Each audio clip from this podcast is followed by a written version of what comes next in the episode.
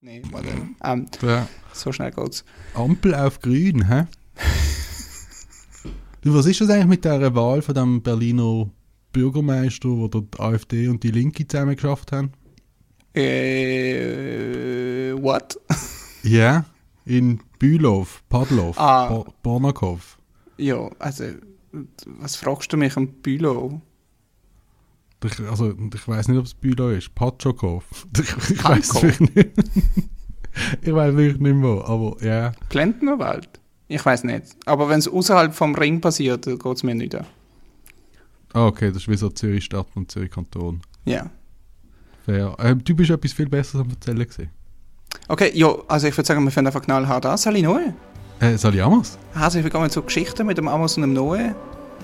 Heute mit einem ganz besonderen Thema. Wir haben gedacht, es wird Winter, wir sind super optimistisch drauf und darum wenden wir uns etwas zu, was uns beiden wirklich auch immer wieder mega viel Freude macht im Leben und so ein bisschen Lichtblick auch irgendwie ist, oder? Ja. Yeah. Und das ist der Weltuntergang und die Möglichkeit, dass die Welt untergeht. Herzlich willkommen bei 1,5 Stunden lang Apokalypse. Yes, yes, yes. Also wir antworten alle Fragen zu Weltuntergang. Es ist passend und zur Ehre vom COP26, oder? Haben wir es darauf geeinigt, dass es deswegen ist, dass wir es machen? Ja, absolut, weil wir sind immer aktualitätsbezogen natürlich. Wir sind aktualitätsbezogene Podcast, den wir da machen. Und ja, wir wissen nicht über das Klima, außer dass generell, ich weiß nicht, was bei dir ist, aber ich habe immer wie mehr das Gefühl, dass es so nicht so lange weitergeht. Und irgendwann macht es Bumm. Aber wie genau, wissen wir alle nicht. Ich weiss, wie es ist. Ich werde das am Schluss von der Folge, ich bin ja jetzt im Eidgenössischen Materialforschungsinstitut angestellt und habe dort exklusive Einblick in, wie unsere Welt enden wird.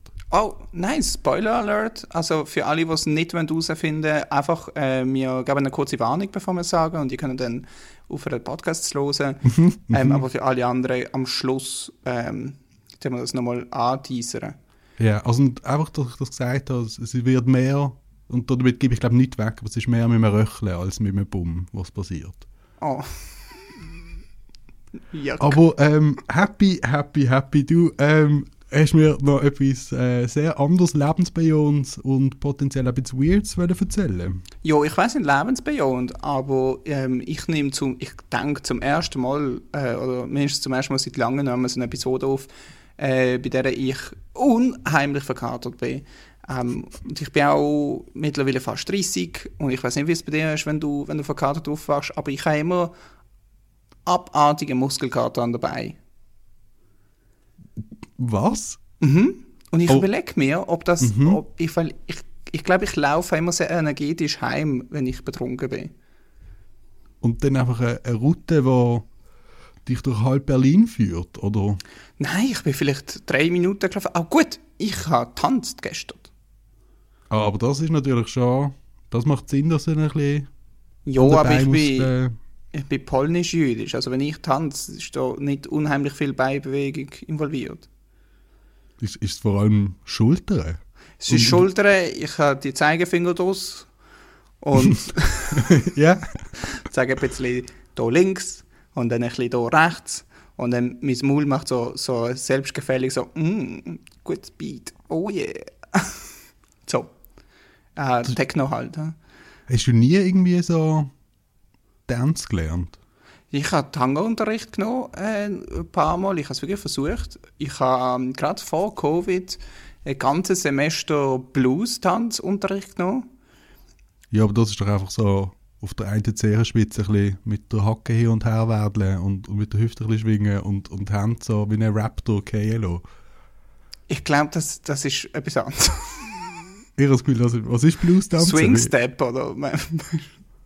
Blues Dance. Ragtag so, oder wie das heisst, ja. So Blues Brothers, wo irgendwie... Nein, es ist schon... Es ist ein Partnertanz, es ist ein improvisierter Partnertanz. Ist es wie so Lindy Hop oder so? Nein, ich glaube, also Lindy Hop ist jetzt halt ich weiß nicht, ich habe das Gefühl, und das ist wahrscheinlich falsch, aber für mich ist Lindy Hop etwas, so eine Bastardisierung von Blues Dance, wo Weisse einfach gemacht haben. Aber wahrscheinlich auch nicht, ich weiß es nicht. Oh, das passt so, weil Lindy Hop ist, zumindest vor 2-3 Jahren, habe ich das Gefühl, ist das mega aufgekommen in Popularität und alle haben das cool gefunden.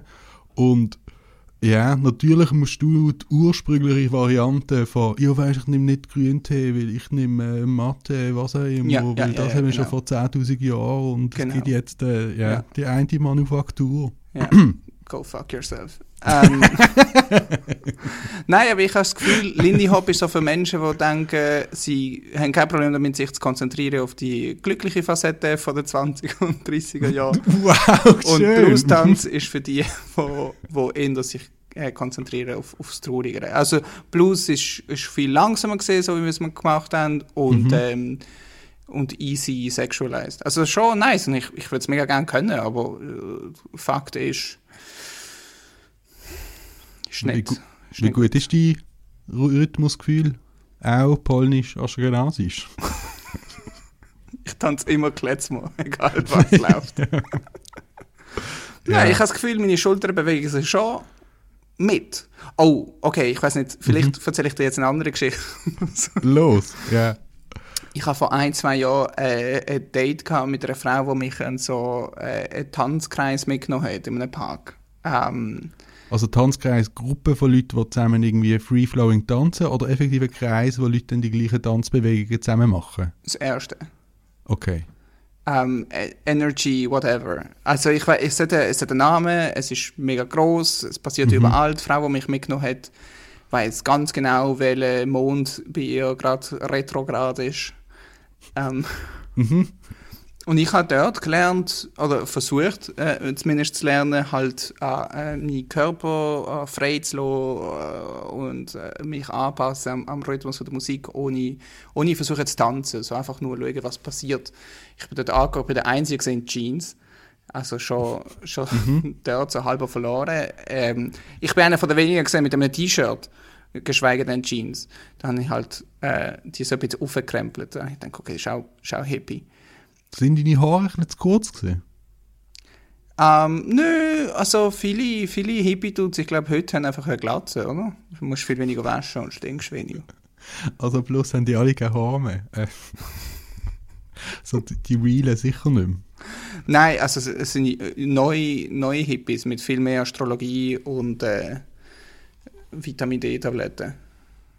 Oh. Alle jung und fresh. Und ja, es sind alle gorgeous gesehen, auch bei diesem Tanzkreis, gell? Also nichts für ungut. Also unheimlich schöne Menschen am so rumtanzen, und wir haben müssen Stöhnen und Energie von der Erde aufnehmen mit unserer Hüfte und sie so wie wieder raus katapultieren.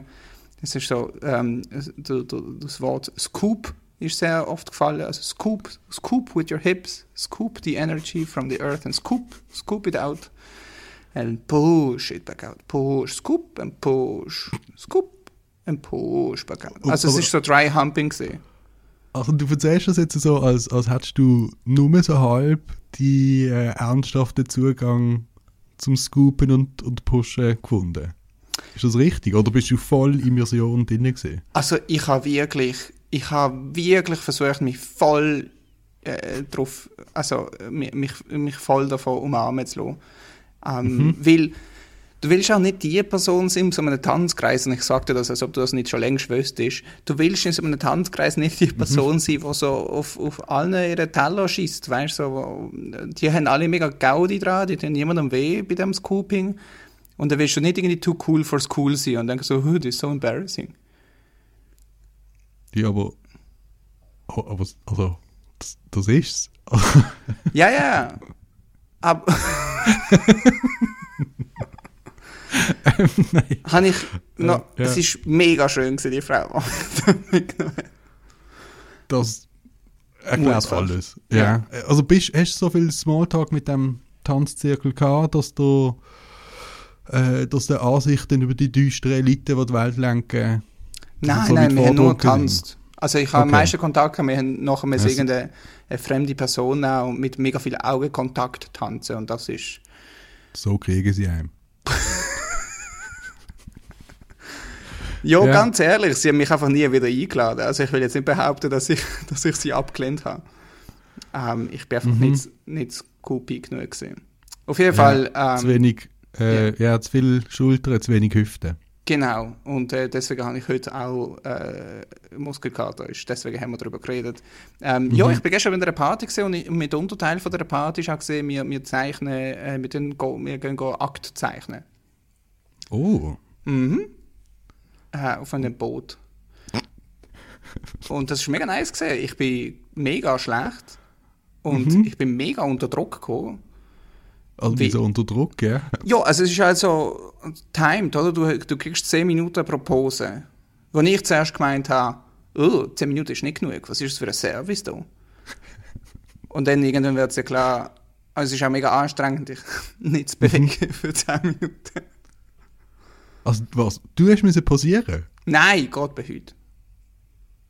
Aber es ist anstrengend für die Frau, die passieren musste. Oh ja, das muss schrecklich sein, ja. Yeah. Ja, vor allem, weil das Thema ist gesehen, Surrealismus, und dann hat sie irgendwelche Posen angelegt, weißt du, so mit dem Nacken am Boden und dem Fodi auf dem Stuhl, und sie ist so durch in einem Bilderrahmen.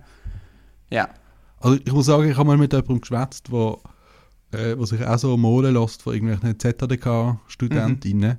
Und sie hat wie gesagt, du bist so selber schuld, wenn du so eine zu posige Pose wählst, weil dann leidest du nachher einfach. Und man weiss das ja eigentlich, dass das nicht chillig ist, um dann einfach posieren. Ja, und ich habe nicht das Gefühl gehabt, dass es ihr das erste Mal war. Also es ist knallhart. Sie fand, man findet auch, zoom, hat sie Pose am Start gehabt. Und sie hat sich auch nicht bewegt. Und es ist eine Stunde gegangen, so 10 Minuten, und dann irgendwann in der Mitte so eine kurze Pause. Also Masel, das ist wirklich beeindruckend gewesen. Meine Zeichnungen nicht so. Aber hast du sie jetzt? Nein. Gibt es jetzt eine Aktserie von dir? Wie? What? Du hast ein Foto gemacht? Ich glaube nicht, dass das so Deal war. Nein, von meiner Zeichnung. Okay. Nein, ist explizit verboten. Ja. Ja, die anderen haben ein bisschen gemalt, ein bisschen gefettelt. Das ist meine Kunst, was sagst du mir, wenn ich mich... Ja. Okay, nice. Ja, yeah. Okay. Jo, aber das heisst, gemacht. Du darfst die Bilder auch nicht behalten? Ich weiss nicht, aber vielleicht hätte man sie schon behalten. Okay. Aber ich habe nicht gefragt. Weil sie sind auch nicht gut, gell? Leute dort haben eindeutig können zeichnen, ein paar von denen mindestens. Und ich halt nicht. Ja, aber ich finde, das steht dir zu gut, dass du nicht zu viel Zeit auf diesem Boot verbracht hast. Ich habe sehr viel Zeit auf dem Boot verbracht. Ich habe danach einfach getrunken bis um 3 und tanzt. Ist alles im gleichen Boot passiert. Wo, by the way, und das Letzte, was ich noch will sagen zu dem oben, wo unheimlich schön war, ich habe zum ersten Mal seit Jahren einen Spitzer benutzt. Also von einem Bleistift? Mhm. Nice. Und, also so einen mit hinten so einem kleinen Container für... Ja, unten, ja.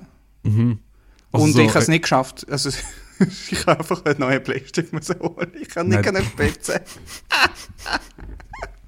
Man sagt jetzt, die Schuld von der Klinge, die nicht genug gespitzt ist. Aber Ja, ich bin ja mehr Digital Artist von dem her.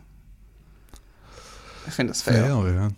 Ja, fair. Du auch. Ja, und natürlich den ultraplastisch 3D. Ja. Betonik.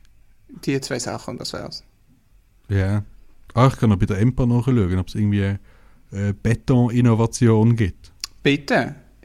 Falls es etwas gibt, wo nicht so kaputt geht und schön ist und einfach und günstig, das wäre mega hilfreich. Ja. Yeah. Frag also, noch, sagst du für den Künstler? Etwas, was sie machen, ist so Müllsourcen, der den häckseln und so zu Bretter und so zusammenpressen. Okay. Und sie haben auch Mühe, um europaweit überhaupt genug feigen Baumüll zusammen zu suchen. Was ich noch irgendwie charmant finde. Ja, das ist wirklich nice. Spannend, was du so machst. Ja, auf jeden Fall, das ist mein oben gewesen. Die oben ist wahrscheinlich auch eventgeladen gewesen. Ich habe darüber geschwätzt, dass Katrin langsam eine Sache wird im Alter. Mhm. In einer verrauchten Küche auf einem Stuhl mit einem Fell drauf. Es war wirklich so eine super Stimmung gewesen. Nice. Und hat ein bisschen Prosecco getrunken und ja, mich darüber unterhalten, wie es ist zu katern in seinen 30ern. Cool. Wo ich da eigentlich auch bis jetzt recht gut weggekommen bin. Ja, und jetzt nicht mehr. Ja, jetzt merke ich es wirklich langsam. Ja, dein Körper geht eh langsam kaputt. Das haben wir ja, ich glaube, die letzte Episode besprochen. Kaskade von mechanischem Versagen, was ich da habe. Ja, vielleicht zum Führen zu unserem Thema, weil wir reden ja über den Weltuntergang. Ich habe gestern zwei ehemalige Sektenmitglieder kennengelernt, von einer Sekte aus Libanon, und die sind beide geflüchtet und wohnen jetzt in Deutschland. Geil. Wie heisst die Sekte?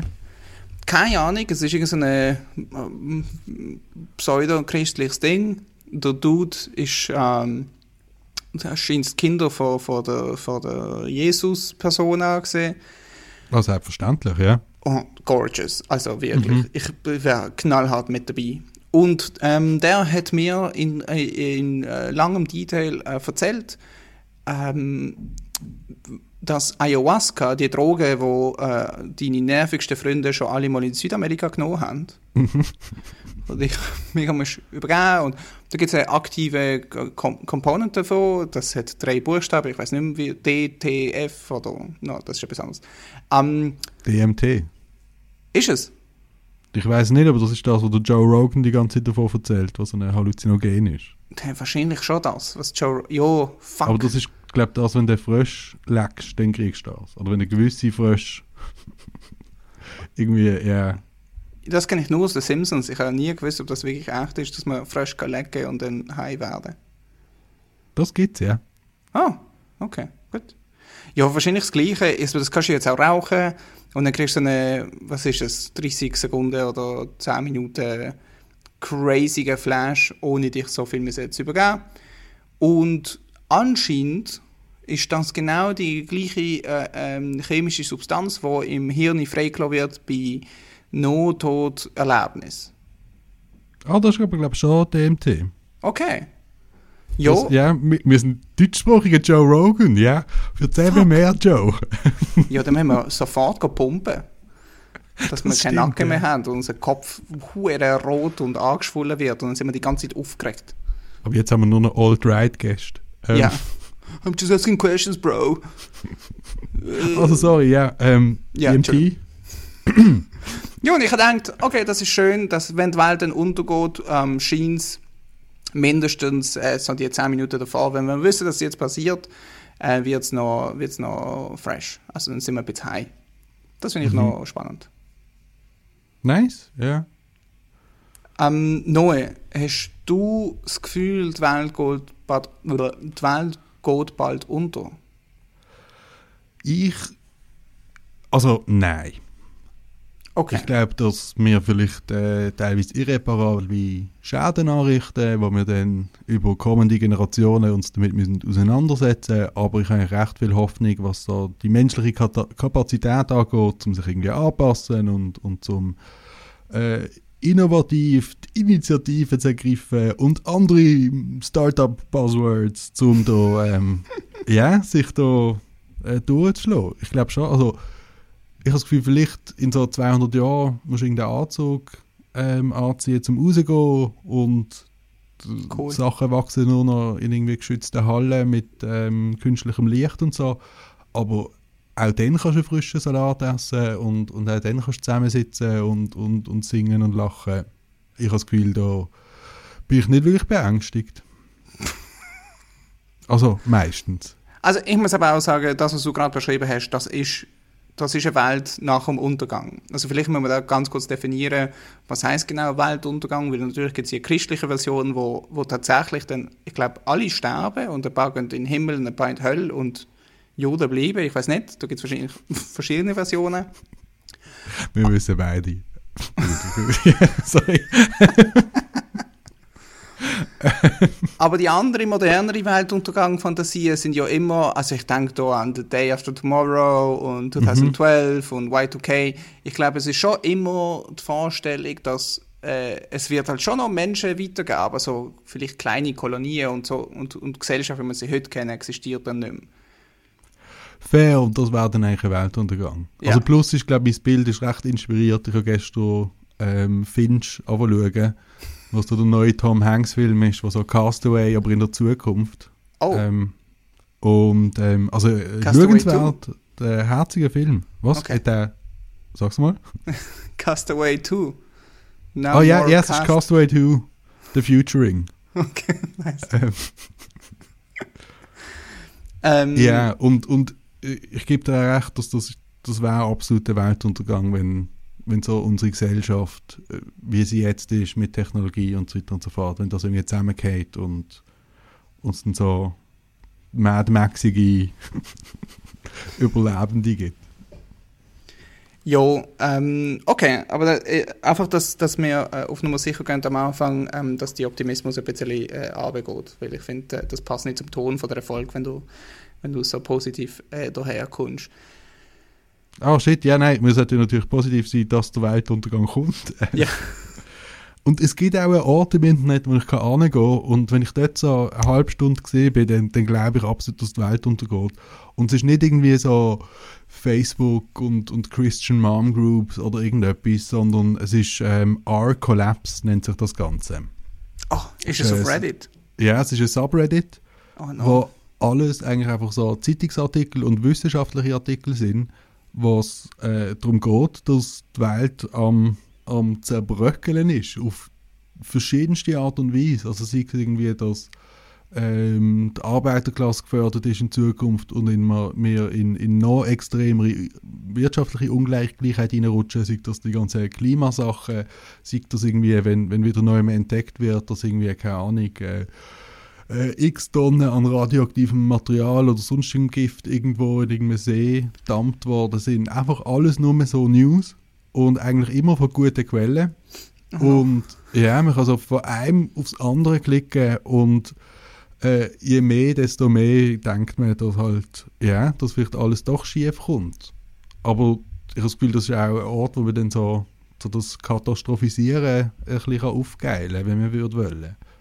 Ja.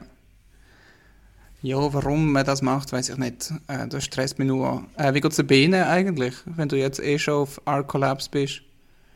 Denen geht es hervorragend. Wirklich? Haben wir das mit den Bienen gelöst? Ich denke mir, wir gehen unter. Ah, du meinst den Bienen? Ich habe gemeint, der Luftverschmutzung. Bienen sterben alle. Ja. Ich habe dann dazu noch zwei kleine Anekdoten, was ein Grund könnte sein, warum Bienen sterben. Man weiß es noch nicht, man ist dran, das zu erforschen. Ja. Was denn mit dem Weltuntergang... Es wäre gut, das bald mal herauszufinden, finde ich. Ja, yeah. Also einen Teil haben wir herausgefunden, wir haben ja Pestizidverbote gewisse. Ja. Yeah. Und was da noch irgendwie schön ist und überhaupt nicht in die Dinge passt, es gibt jetzt so selbstfahrende Roboter, die mit Laser den Unkraut abschießen und dann muss man keine Herbizid und Pestizid mehr einsetzen, sondern dann fährt einfach das Roboter den ganzen Tag um und tötet alle Pflänzchen, die nicht das ist, was man will. Ja. Yeah. Yeah, aber... Ich kann mir nicht vorstellen, dass das nicht mal schief läuft mit dem Roboter. Ja, das ist dann... Also irgendwo gibt es einen Schalter, wo drauf steht, Menschen, Unkraut ja oder nein. Und dann switchst du den Schalter und zack, boom, sind wir fertig. Also ich will mit dir auch noch über mögliche Weltuntergangsszenarien reden und ich glaube AI und Übernahme durch AI ist absolut etwas, was wir dann kurz streifen müssen. Top 3 mindestens. Okay, bevor wir dann so weit gehen, wir versuchen noch herauszufinden, wird es tatsächlich passieren. Ich hätte noch, weil wir sind ja ein erzkonservativ-christlicher Mittelalter-Podcast, ich hätte noch die 15 Zeichen, an denen wir werden erkennen, dass die Welt untergeht. Also biblische Zeichen? Ja, scheint so. Geil. Ja? Nebenbiblisch irgendwie. Ich glaube, es kommt aus Wales. Keine Ahnung. Mhm. Erstes Zeichen wird sein, dass das Wasser, der Wasserspiegel, geht bis über die Berge. Mhm. Wo ich finde, das ist eigentlich schon...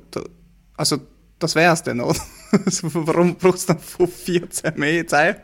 Also wenn der Wasserspiegel so hoch geht, dann sind wir doch tot und dann ist fertig. Whatever. Es geht weiter. Es gibt ja noch so Motherfuckers wie der Noah, der noch rumcruisen für ein gute paar Monate. Oder wie auch immer lang das vergiss ein paar Monate. Das ist wirklich, okay, das, was ich dir jetzt vorlese, das ist so 2 Wochen vom Judgment Day, scheint's. Okay. Und die haben's wirklich da nochmal gesqueezed, der Weltuntergang. Also zuerst geht der Wasserspiegel bis über die Berge, dann geht der Wasserspiegel so weit runter, dass du das Wasser gar nicht mehr sehen kannst. Das ist vor Drohnen geschrieben worden. Also jetzt, heute würdest du schon noch sagen, aber es wird einfach sehr weit runtergehen. Wo ich mir überlege, die Menschen aus dieser Zeit, was haben sie das Gefühl gehabt, dass das Wasser mehr und weniger wird? Also weil, es ist ja nicht einfach, dass das Wasser sich dann bewegt. Anyway, also ich glaube, das sind Menschen auch, die noch nicht ganz kapiert haben, dass das Welt rund ist und alles so auf der Welt bleibt und sich einfach ein bisschen bewegt. Es ist wie wenn du so eine Hüffel Sand machst und dann mit der Insel in einer Schale. Genau. Du hast ein bisschen mehr Wasser und kannst wieder absaugen. Und dann, genau. Ja. Und so wird es auch sein. Also zuerst viel mehr Wasser, dann so weit runter, dass du nichts siehst. Und dann kommt Wasser zurück. Ich sage dir mal, wenn Wasser ausleben. 20 Meter runtergeht, dann sehe ich dann sieht man in Zürich, glaube ich, auch lange kein Wasser. Da muss man nicht zum See hinterlaufen. Mm. Okay. Jo, okay, wenn das dann so weit ist, dann weißt du, was los ist. Ja, aber dann haben wir ja noch Quellen im Berg, wir sind safe. Also wir haben dann 2 Wochen bis zum Judgment Day. Wo fair, ich denke, das ist, wenn du dort nicht versuchst, in diesen 14 Tagen mindestens 14 Angaben zu haben, dann hast du die 2 Wochen einfach verschwendet. Da ich bin dann nur noch am Gamen. Es gibt so viele gute Games, die ich noch nicht gespielt habe. Ja, das ist vielleicht auch eine andere Frage. Was machen wir in den 14 Tagen? Also, wenn du in den ersten 1-2 Tagen merkst, Wasser geht hoch, Wasser geht runter, Wasser geht zurück zum normalen Level, dann musst du sofort die Fortnite-Apokalypse-Plan einfach durchziehen. Ja, ich glaube, 14 Tage, 8K-Bildschirm, PlayStation 5. Okay. Ich würde mega gern in irgendeinem, vielleicht in der Öffentlichkeit pupsen, einfach zum schauen, wie das ist. Oder versuchen, ein Bild von einem Museum zu klauen. Also das zweite Jahr, das erste, was bist du für ein Tier, dass du das noch nie versucht hast? Ich laufe nur durch den Bus, so, mit so einer leiseligen Furz-Welle, wo ich dann so versuche, möglichst viel von diesem Bus betroffen zu machen. Mhm. Du bist Global Warming, also... Sorry, man, ein Lift, was ist was anderes als Einladung zum Furzen? Ja, ich glaube, ich hab jetzt Pupsen gesagt, weil ich nicht Scheiße sagen wollte. Ich dachte, das ist ein bisschen zu. Ah! Ich hab jetzt gerade gedacht, dass du noch nie in der dass du ja vehement darauf verzichtest, in der Öffentlichkeit zu furzen. Nein, nicht vehement. Ich mache es auf dem Velo manchmal. Aber ich habe dann auch immer Schuldgefühl für die hinter mir. Deine ethischen Standards hätte ich gern, Amos. Wir alle hätten es gern, wenn du meine ethischen Standards hättest. Fair. Okay, Moment. Wasser geht zurück auf Originallevel. Du denkst, dann ist alles wieder gut. Aber das ist ein bisschen so wie das Auge vom Sturm, oder? Dann es wird schon noch schlimm. Dann alle Meertiere. Alle, merkst du, ich lese das zum ersten Mal auf Englisch. Ich muss es live übersetzen. Alle Tiere vom Wasser... versammeln sich an der Wasseroberfläche und ich, ich zitiere jetzt aus dem Englischen, bellow unintelligibly. Das heisst, sie tun irgendetwas Unverständliches rausschreien. Wenn ich mir denke, wenn ein Tier etwas Unverständliches sagt, dann ist das für mich ein Zeichen, dass alles noch läuft. Also es wird erst richtig schlimm, wenn ein Tier von Deutsch redet. Ja, aber so ein Seestern, der dann so das fände ich jetzt schon. Aber ist vielleicht auch cool. Aber ja. Ja, also alles ist relativ cool, was ich da aufliste. Aber auf jeden Fall treffen sich die Tiere alle in der Wasseroberfläche. Ich glaube, das ist ein bisschen so. Wenn so einen Delfin mit so einem Wal und irgendwelche Hering und alle zusammen, dann weißt du, uiuiui. Okay, Nummer 5. Jetzt wird es langsam schwierig zu verneinen. Also wenn es dann so weit ist, ich glaube, dann hat es auch der Letzte verstanden, alle Wasser vom Osten bis zum Westen an verbrennen. Okay, krass, ja. das ist ein deutliches Zeichen. Ich muss auch sagen, an vielen Gemeinden in der Nähe von irgendwelchen Fracking-Stellen brennt das Leitungswasser oft von dem Meer. Aber also, was ich mich jetzt noch gerade gefragt habe, ist, also das Gute ist ja eigentlich, dass man das, die Wasser vom Osten bis Westen ja dann nicht mehr sieht, weil das Wasser ist ja schon so weit weggegangen. Dass, also auch die Tiere hört man nicht. Nein, also, es kommt zurück, das Wasser geht offen, runter und dann kommt es zurück auf dem normalen Level. Jetzt checke ich erst, wie, was du meinst mit dem, ja, dass das der erste Schritt vielleicht gelangt hat. Oder? Erster Schritt geht offen. Wir ertrinken alle. Oder ein paar halt nicht. Die haben es Kubas. Dann geht das Wasser so weit runter, dass du es gar nicht mehr sehen kannst. In der Schweiz ist es okay, wir haben Quellenwasser. Dann kommt der Wasserspiegel zurück zur Originalposition. Alle Tiere im Wasser versammeln sich an der Oberfläche und schreien. Hey, dann okay, brennt es. Yeah. Dann alle Pflanzen und Bäume füllen sich mit Morgentau, das ist nice, und Blut. Das ist weniger nice. Ja, das ist wirklich weniger nice, okay.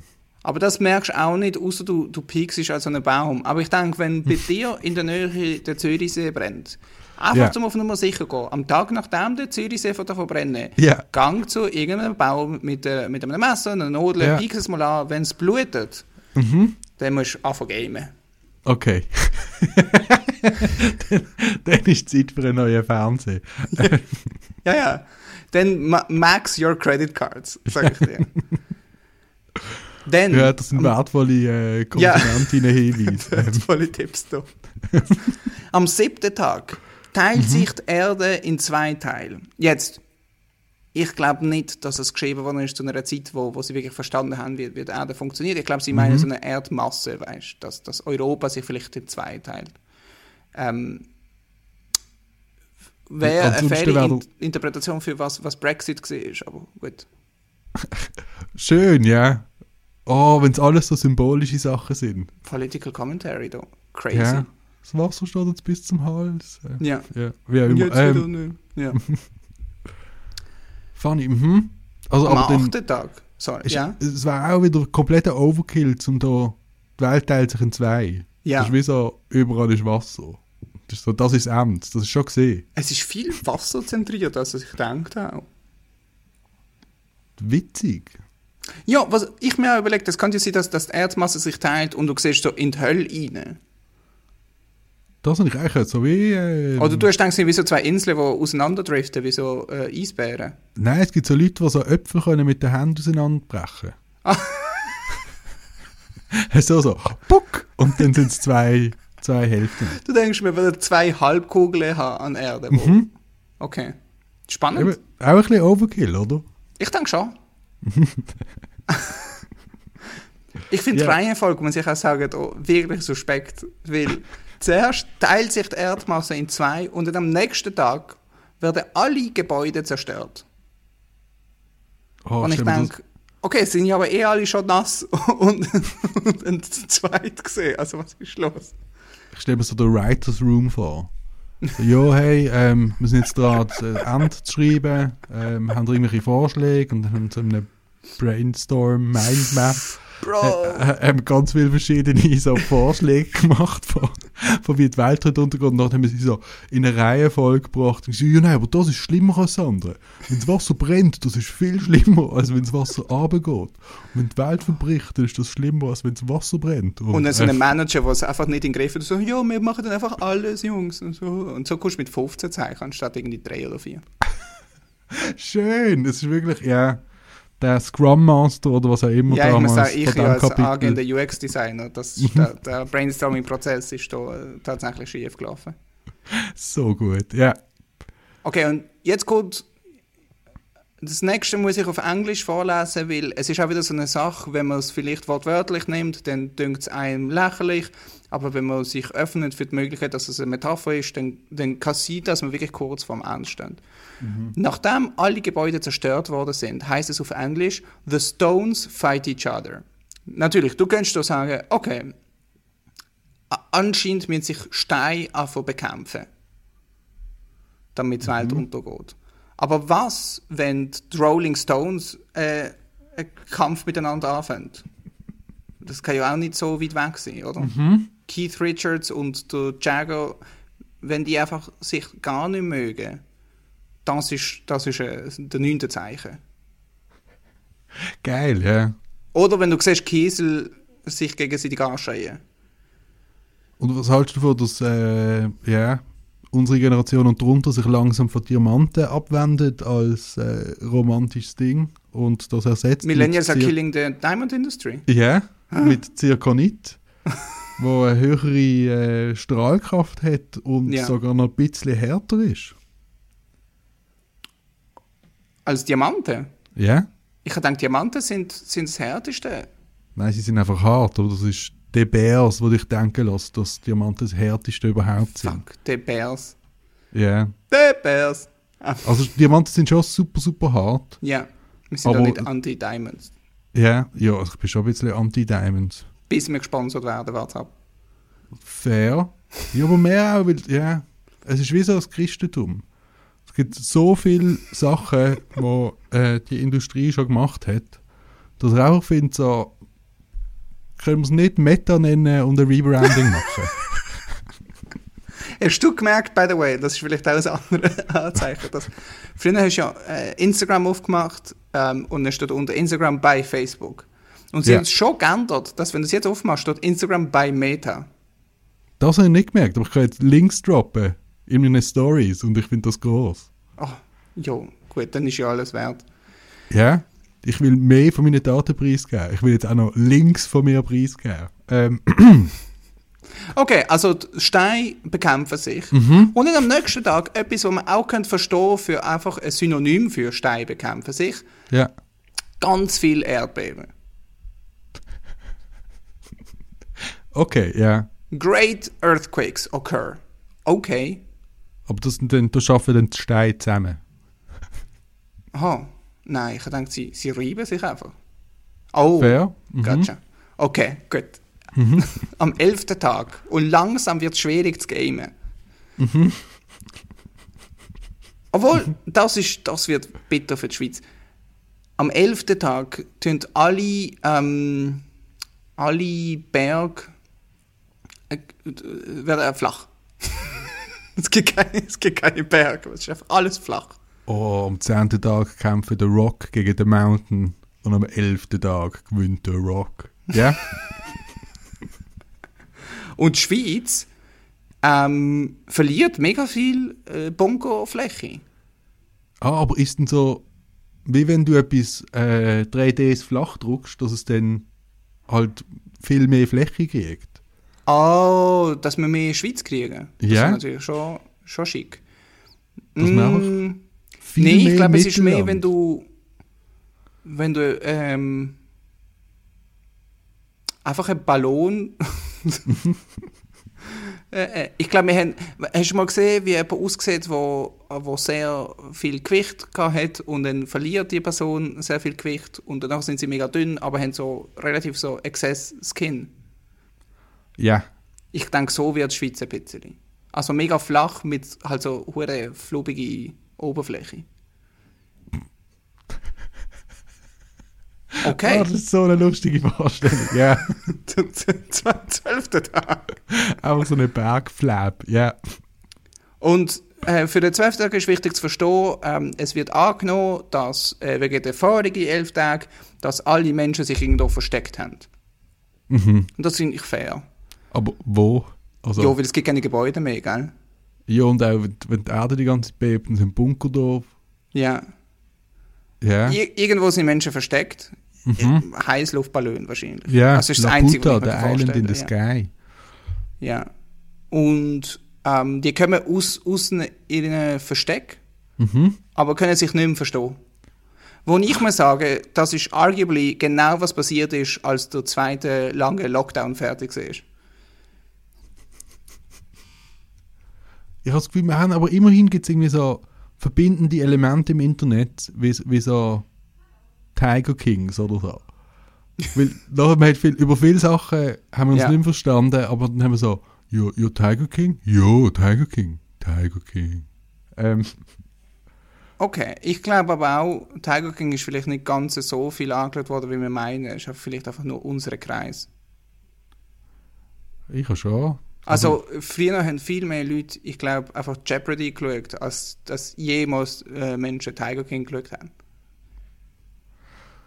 fair, das kann gut sein. Ich meine, wir wissen es nicht, weil Netflix gibt ihre Zahlen nicht raus. Ja, respektive, was wir wissen, ist, dass alle Squid Game geschaut haben. Alle. Ja, das stimmt.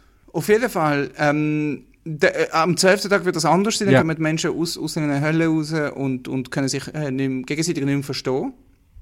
Mhm. Am 13. Tag, und wir sind jetzt kurz davor. Mhm. Aber ich denke, ganz ehrlich, wer es bis jetzt noch nicht kapiert hat, stell dir vor, dass es gibt immer so Menschen, weißt du, am 10. Tag, so, und, wie findest du, was jetzt gerade los ist? So, sorry, ich lese nicht so viele Nachrichten, weil es gibt mir zu viel Anxiety. Und ich so, aber Alter, die Steine streiten sich gerade. Anyway, am 13. Tag haben es auch die gemerkt, weil die Sterne und Konstellationen, wo ich das Gefühl habe, das sind ja einfach Sterne. Ja. Also die Sterne fallen vom Himmel? Vom Himmel. Aber sie sind auch nicht mehr da. Ja, ich habe auch das Gefühl, als sie das geschrieben haben, haben sie nicht ganz gewusst, was ein Stern ist. Und sie haben vielleicht gemeint, das sind ganz kleine Lämpchen oben. Und wenn das fällt, weißt, dann ist es wie Hagel. Das ist nicht so schlimm. Aber... vielleicht ist es cleverer, als das wir gedacht haben. Weil sie haben gecheckt, das sind ausbrennte Sterne, was es teilweise schon lange nicht mehr gibt, oder? Und die Welt wird einfach so lange weiter existieren, bis alles andere schon längst tot ist, weil wir so gut sind. Das heisst, Sie denken, der Weltuntergang ist der Untergang vom Universum auch? Ja, nein, es ist dann, wenn wir so totale Kontrollen über die Ressourcen und auch die Topografie von unserem Planeten haben. Und dann können wir nämlich Wasser rauf, Wasser raben, Wasser soll Feuer sein. Das ist alles möglich. Wir reden von so weit in der Zukunft, dass ich das wieder cool finde. Also nein, dass ich das wieder schlecht finde, weil wir finden es ja cool, wenn es wäre. Ich weiß nicht, wie weit in der Zukunft das... Also bisher lässt sich für mich alles ein bisschen wie 2035. Genau, es gibt so eine Skala, wo berechnet, wie viel Kontrolle eine Spezies hat über irgendwie den eigenen Planet. Und wir sind jetzt irgendwie bei 0,71 von 1 und bei 1 hast du die totale Kontrolle. Okay. Und irgendwie bei 0,85 oder was auch immer, kann man dann so Dyson-Spheres bauen, um zu Sonnen und so Sachen. Okay. Cool. Also mir wird das gut, wenn wir die volle Kontrolle erlangen. Das habe ich noch nicht ganz rausgehört aus dem... Also da kommt dann die andere Weltuntergangsding rein, nämlich das Fermi-Paradox, wo die Antwort darauf ist, als These, nicht als wirkliche Antwort natürlich, warum wir keine Aliens finden. Ja. Ja, und das kann schon sein, eben, weil es keine anderen gibt oder zu weit weg oder es gibt so ein paar Antworten. Und eine davon ist, dass es einfach so eine Protospezies gibt, die überall dort hingeht, wo andere Spezies sich zu weit entwickelt haben und dem dann ein Ende setzen. Also ja, wie auch immer. Amos, ich wollte dich kurz fragen, was du so für die realistischsten Szenarien haltest, wo... Moment, willst du die letzten zwei hören? Ja, shit, sorry, wir sind gar nicht durch, ja? Also ich weiss, es ist ein langes Segment, viel länger, als ich gedacht habe, aber ich denke, wir können es nicht bei Nummer 13 aufhören. Nein, plus, ja, es zeigt, wie gut ich da folgen konnte. Wunderbar, los, Nummer 14. Ja, ich denke, 14, 15 sind spannend in der Reihenfolge, weil zuerst gibt es Zombies, also Knochen von den Toten, die kommen... Also es steht halt nur, dass Knochen von den Toten aus den Gräbern rauskommen. Ich weiß nicht, ob das heisst, dass es Zombies wird oder dass sie einfach viele Knochen rumliegen. Mhm. Und ich denke, Bone Broth... Wow, aber so gealterte, so Sauerteig, aber als Brühe. Ja, genau. Aged Bone Broth. Das wird ein riesen Ding. Das wird so das Hipster-Ding. Für den letzten halben Tag sind dann überall sind alle einfach am Ich wollte sagen, du hast ja nur einen halben Tag Zeit, weil am 15. Tag sterben alle. Mhm. Und die Erde brennt mit Wasser. Ich denke einfach, wie das... Ich weiß nicht, ob das Wasser kontinuierlich am Brennen war in den letzten 2 Wochen oder fängt jetzt neu an. Auf jeden Fall, die Erde brennt mit Wasser und dann am nächsten Tag ist Judgment Day, wo ich finde, da kannst du eigentlich fast sparen, weil es sind alle schon tot. Und das ist der Weltuntergang. Haben die einfach nicht gecheckt, dass Lava nicht Wasser ist? Ich weiß nicht, haben sie Vulkan in... Also ich habe das Gefühl, das kommt aus Wales... Was ich gerade vorgelesen habe, Nein, ich denke, sie haben ganz vieles nicht verstanden. Also aber aus Wales. Das sind einfach so biblische Apokalypse-Symptome, oder? Ja, es ist aber irgendetwas, also es heisst, was wir gerade hier gelesen haben zusammen, heisst auf Latinisch der Quindesim signa ante judicium, oder die 15 Zeichen before Judgment Day, und das ist mega hyped und viral gewesen, zum nochmal verbinden an unsere letzte Folge während dem Mittelalter, wegen etwas, wo heisst Millennialismus. Wo ist? Es ist der Glaube, dass ganz bald sich die Gesellschaft intrinsisch gross verändert. Also coming fundamental transformation of society, after which all things will be changed. Ich glaube, das ist vom Jahr 2000 ist das dann oft gesehen, und ich glaube, das haben wir heute immer noch. Ich habe das Gefühl, es gibt immer ein bisschen Millennialismus. Ich hoffe, ich spreche das richtig aus auf Deutsch. Lustig, ja. Also wir haben immer das Gefühl, wir sind gerade vor die grosse Veränderung von der Welt. Aber also es braucht keinen Untergang dazwischen, dass die grosse Veränderung kann kommen kann? Ja, irgendwann ist es ein kleiner Shake-up, würde ich sagen. Also ist das schon, weil es gibt ja jetzt so, das, was ich ein bisschen drüber gelesen habe, das sind Accelerationisten, auf Deutsch vielleicht. Accelerationists. Oh, sind das die Christen aus den USA, die denken, komm, wir fucken es richtig ab, dann kommt Jesus? Also erstens sind es die, so Evangelikale, die dann in Israel ins Militär gehen, weil sie glauben, dass, wenn Israel dann mal da irgendwie total militärisch eskaliert, dann kommt Armageddon. Und auf der anderen Seite sind es aber auch so die ganze Alt-Right-Crowd, die auch beschleunigen den Untergang von der Demokratie, damit man dann eine neue Ordnung aufziehen kann. Also, das sind die ganze Zeit posten, dass es jetzt endlich so einen Rassenbürgerkrieg gibt. Genau, ja. Also alle, die so für Race War sind, sind Akzelerationisten. Und Fun Fact, auch die revolutionäre Linke ist teilweise dazu zu zählen. Ja, das ist also so Late-Stage-Capitalism-Crowd. Ja, und dass wir die grosse Revolution brauchen und alles umstürzen und dann wird alles besser. Ja, manchmal musst du richtig unten sein, dass du kannst wieder hochgehen. Aber es ist witzig, dass das schon damals ein Ding war.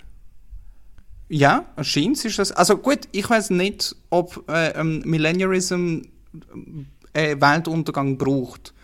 Aber es gibt verschiedene Versionen, es gibt religiös, es gibt säkulär Millennialismus, es gibt die ganze Zeit und in jeglichste Facetten, und ich lese jetzt so einfach ungeniert aus einem Wikipedia-Artikel.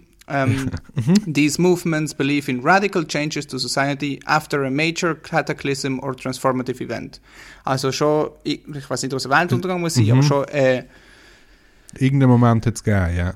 Ja, etwas Grosses. Also damals, als Kim Kardashian die Fotos veröffentlicht hat, wo sie Champagner über ihren Kopf auf ein Glas eingießt, wo auf ihrem Foodie balanciert.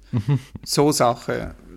Dann kommt so ein transformative Event, und die Welt ist danach nicht mehr, was sie davor gesehen ist. Ja, oder wie jetzt die ganzen Kuh-Schwurblis gedacht haben, dass jetzt Trump mit dem JFK Jr. oh mein Gott, zusammen würde auftreten am Ort, wo... Ist Keith Richards? Wirklich? Nein. Also sie haben sich ja da getroffen... Also willst du vielleicht zusammenfassen, was die... Also QAnon-Leute haben immer wieder halt Deadlines, die sie einfach nicht einhalten, und in dem Sinn sind QAnon und ich relativ ähnlich. Wow, auch du bist Q, wenn du deine Terminplanung nicht so im Griff hast. Und also 6. Januar hat die Regierung gestürzt werden, 20. Januar hat Trump dann zurückgekommen, und dann hat es wieder und wieder andere Daten gegeben. August hat Trump ist zurückgekommen, ich glaube der Küssi-Verkäufer hat das gesagt. Und jetzt war der letzte Moment gewesen, wo Trump mit irgendjemandem von dieser demokratischen Urdynastie in Amerika, hat mit dem Trump, JFK Jr. Und ja, sind dort rumgelungert, wo die Aufnahmen gemacht worden sind von der Assassination vom JFK damals. Also man muss vielleicht sagen, der JFK Jr. ist schon lang tot und wäre heute, keine Ahnung, knapp 100 Jahre alt. Lustig, ich habe irgendetwas gelesen, von wieder auferstehen, aber ich habe gedacht, das wäre zu dumm, wenn die Person tot ist. Das war nein, so ich glaube, sie haben wirklich, also Theorie ist ja, dass JFK Jr. gar nicht tot ist, sondern nur so tot hat, als ob er gestorben wäre und irgendwie, ich weiß nicht, trainiert, lustig, bis es nicht so weit ist. Mhm. Und jetzt, wenn er so etwa 100 ist, vielleicht hat er sich auch eingefroren, ich weiß nicht, aber jetzt kommt er zurück, weil jetzt ist Jesus / Trump wieder da. Oh, Big Brain Moves, okay. Ich habe da unterschätzt, ja. Yeah. Aber ja, du hast recht, die haben sich getroffen, was ich völlig makaber finde, wo der JFK umgebracht worden ist. Und sie haben gedacht, aus irgendeinem Grund tut der JFK Jr. diesen Ort auswählen, um wieder rauszukommen aus seinem Loch. Ja. Leider ist das nicht passiert, weil sonst man hätte es mitbekommen. Und viele Leute haben gedacht, okay, in der Nähe gibt es ein Rolling Stones Konzert und vielleicht wird er so im Rahmen von dieser Show, von dem Konzert sich outen und auf die Bühne. Das ist natürlich auch nicht passiert, aber viele Leute haben dann gemeint, doch, er hätte es noch nicht offen können sagen, aber das ist im JFK Jr. seine Art und Weise gesetzt, zu zeigen, dass er ist eigentlich Keith Richards. Oh, irgendein Marketing-Intern hat sich da jetzt gerade mega profiliert. Ja. Wirklich. So, maybe he's at the concert, wink, wink, nudge, nudge. Quick, Jimmy, come up with an idea. Why is JFK Jr. here? He's at the Rolling Stones. All right, let's roll with it. Nice, das ist eine Can-Do-Attitude, die nur Sektenführer haben. Aber das heisst Keith Richards, Donald Trump 2024. Ja, andersrum. Also sie haben das Gefühl, dass JFK Jr. Vizepräsident wird. Ja. Zum Donald Trump. Das macht ja Sinn, oder? Der ist jetzt auch lang weg gewesen, der muss sich da vielleicht zuerst mal ein bisschen einspielen wieder. Ja, ich denke auch, du willst auch die jüngere, dynamische Person, die ja noch knapp 80 ist an der Front und unter 105-Jährigen sich ausruhen als Vize. Falls mal etwas los ist, kann er dann helfen. Ja, ja. Das ist sozusagen das Obama-Biden-Dreamteam von der Republikaner, also von der QAnon-Crowd. Es ist 1:1, Obama-Biden-Dreamteam von der QAnon-Crowd ist ein verrückter alter Rassist und ein toter Mensch, der Demokrat ist.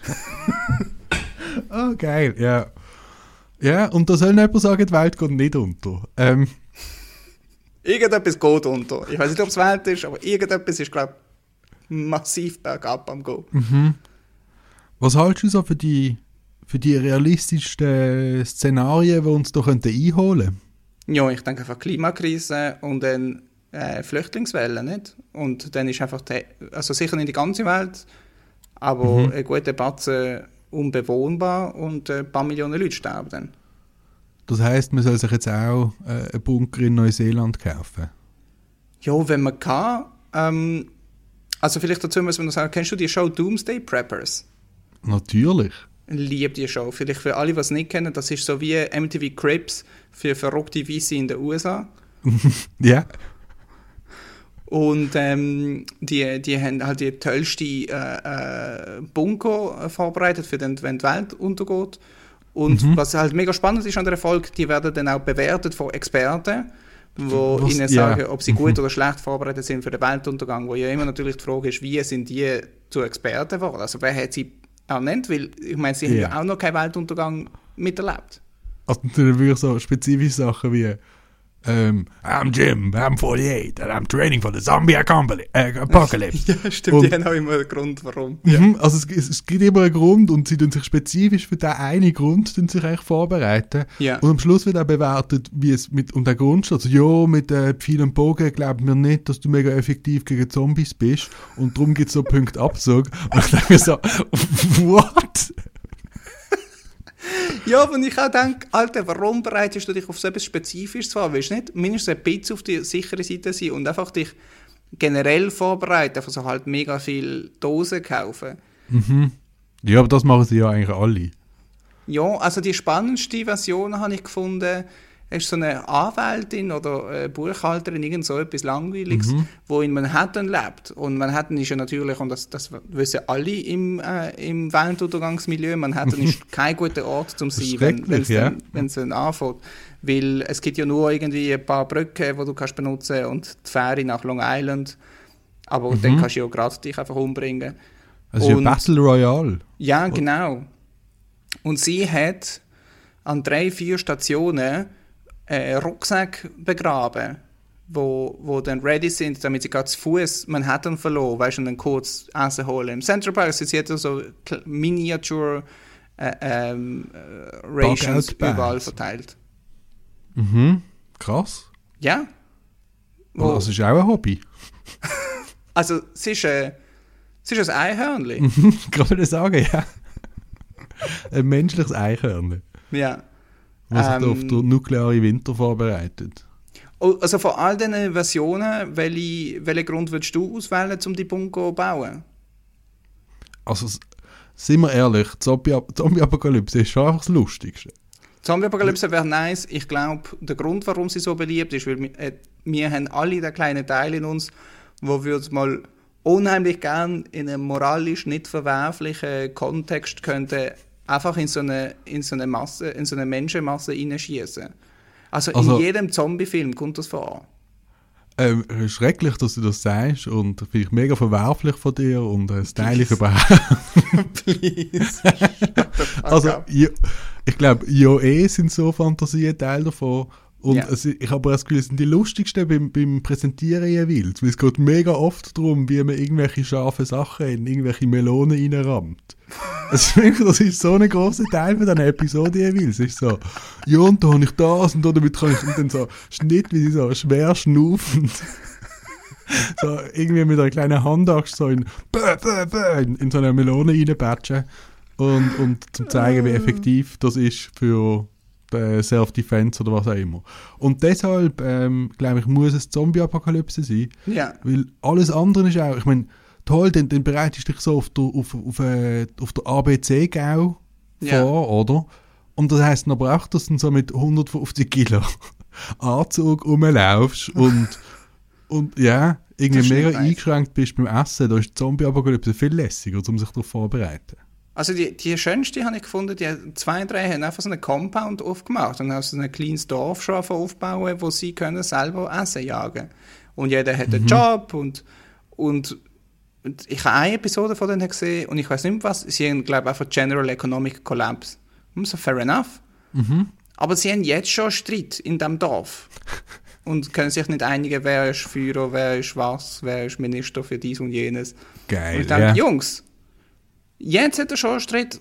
Also, bevor ihr alle lernt, also sie haben eine Katniss, sie haben ein so ein Mädchen, die mega gut ist mit viel und Bogen.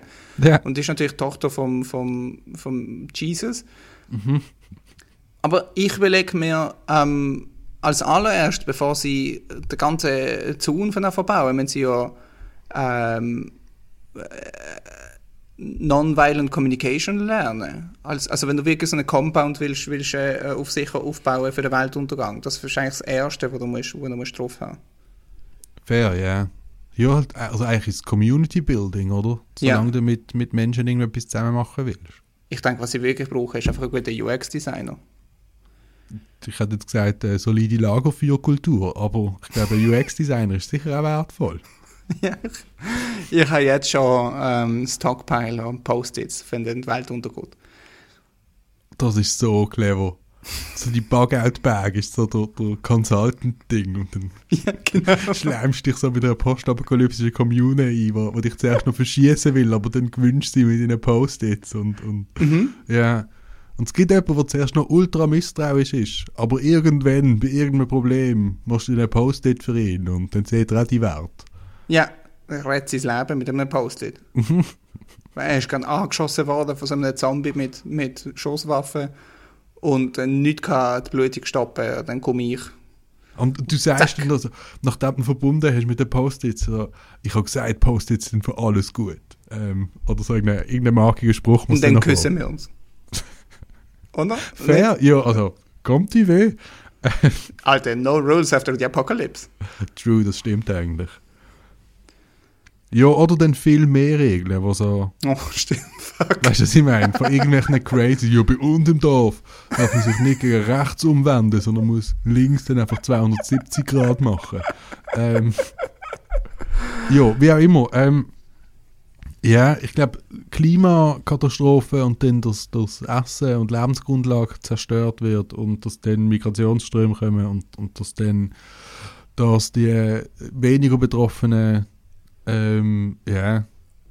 so Nationen und Systeme dann an Brink of Collapse bringt.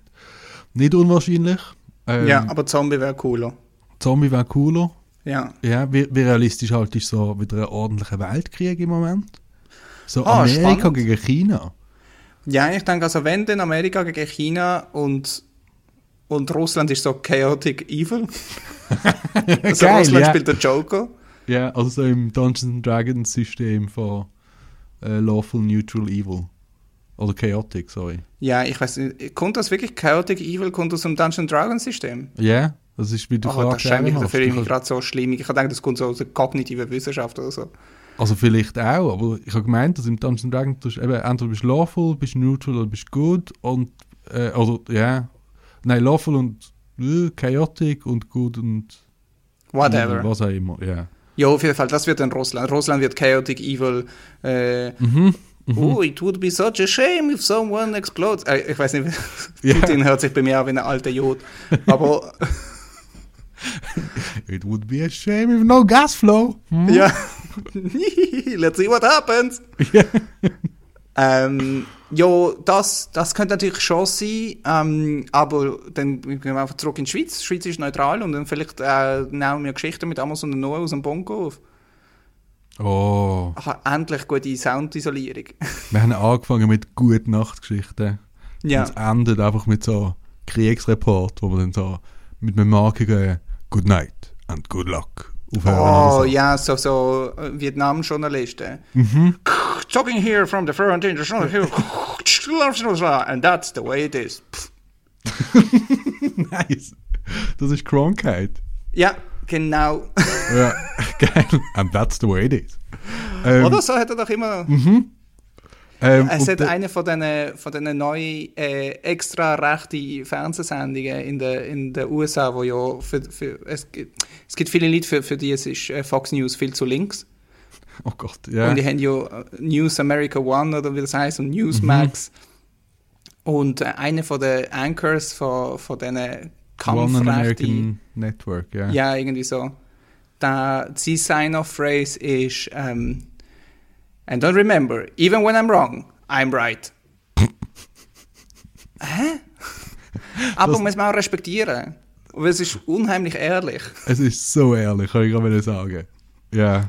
So etwas könnte man machen. Das ist Geschichte mit Amazon und Noah und wir sind unvorbereitet. Ciao. Ja, ist gut. Und wenn es noch andere Radiosender gibt, dann würdest du uns nicht hören. Ciao. Ja, das ist also für uns zwei Daumen gedrückt für den Dritten Weltkrieg, würde ich sagen. Also Zombie-Apokalypse wäre cool, Klimakatastrophe wäre uncool und Dritten Weltkrieg wäre karrieretechnisch tendenziell für uns nicht schlecht. Also finde ich jetzt noch ein bisschen gewagt, weil ja... Außer halt wir sterben, klar. Eben. Also wenn wir es schaffen... Ja. Und irgendwo ein Mikro finden, dann ist die postapokalyptische Gesellschaft in for a treat, wirklich. Ja, ich habe das Gefühl, wir haben so ein Mitteilungsbedürfnis, dass wir würden einfach mega viel Plastikbecher suchen, mit so Fäden zusammen verbinden und dann einfach so eine Radiosendung machen.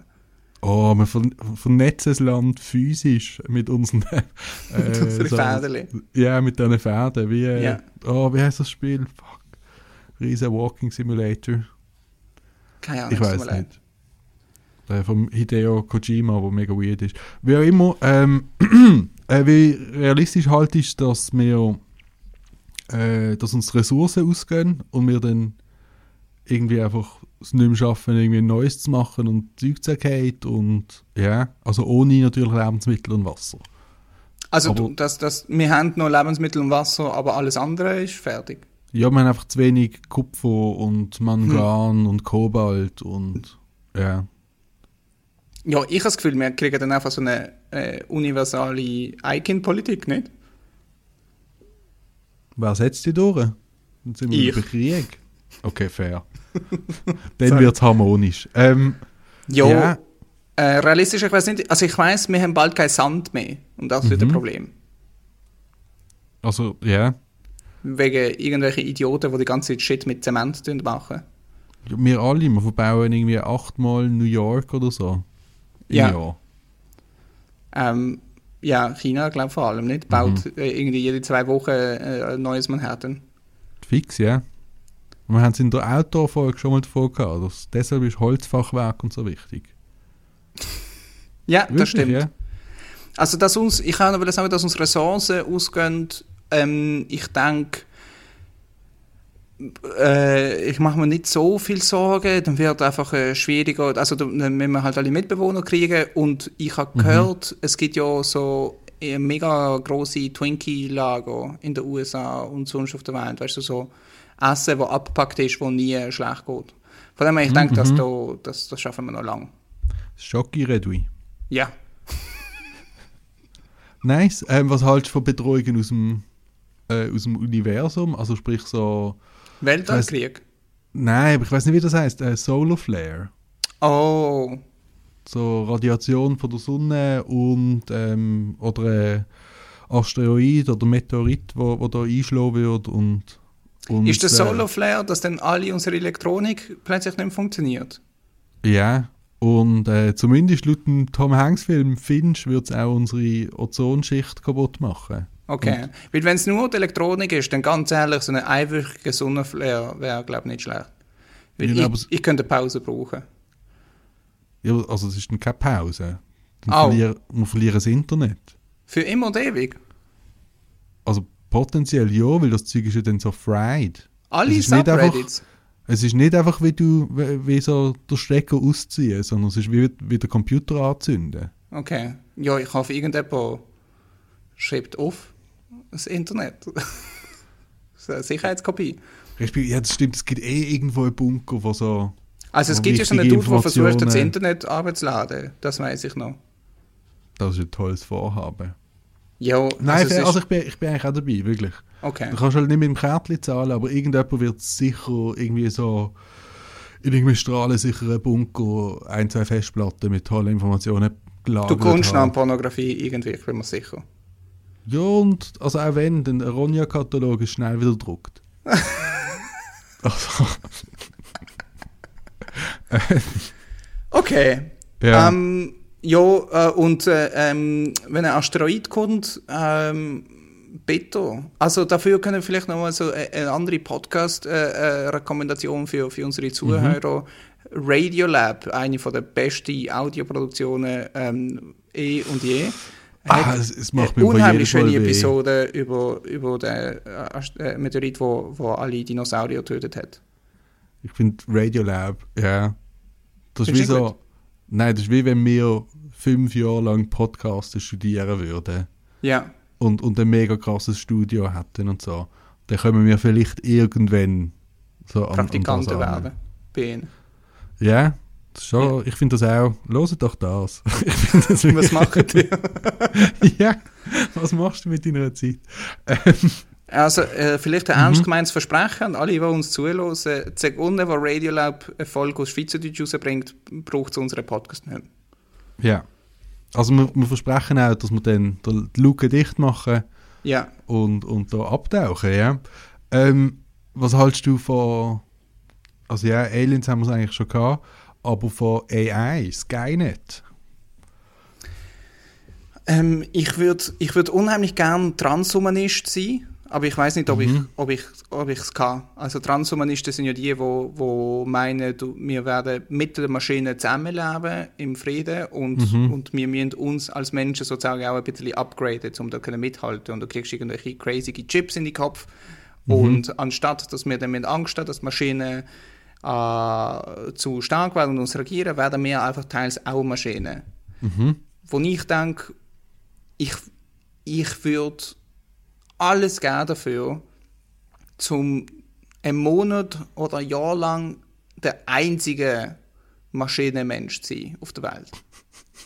Weil wenn alle so einen Chip im Kopf haben, ist es auch nicht mehr so witzig. Wir sind alle verdammt gescheit. Obwohl, ein paar Idioten wird es sicher immer geben. Aber nein, dann ist es einfach wieder eine Frage vom Geld, oder? Wie kannst du jeweils die neueste Generation von Chips dir leisten, um dich konstant weiter upgraden? Es ist der kapitalistische feuchte Traum auch ein bisschen. Ja, stimmt. Jo, shit. Danke. Ja, nein, also ich find Transhumanismus mega charmant. Ja, charmant trifft es mega gut. Weil ich will, also Augen lasern habe ich jetzt kein Bedürfnis, aber ein bionisches Auge, wo ich 50-fach zoomen kann, Infrarot schauen kann, wo nie müde wird beim Lesen, wo, das würde ich jetzt schon noch mir Aber das ist nur toll, wenn du der Einzige bist, weil wenn alle so sind, dann haben wir einfach mehr Hausaufgaben, verstehst du? Ja. Dann wird unser Leben nicht besser. Wir sind ja als Menschen sind wir ja unheimlich viel produktiver als vor 50 Jahren.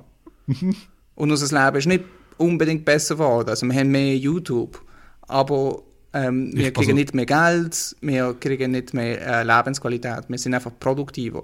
Hans Rosling würde dir widersprechen.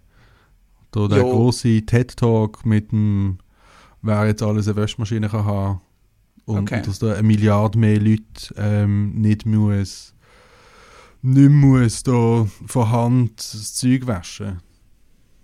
Das ist sicher super, wenn ich jetzt vergleiche so 90er bis jetzt in Westeuropa, wie viel produktiver wir als Arbeiter sind und wie viel weniger wir dafür kriegen und wie viel weniger Zeit wir haben für Spaß. Yeah. Mhm.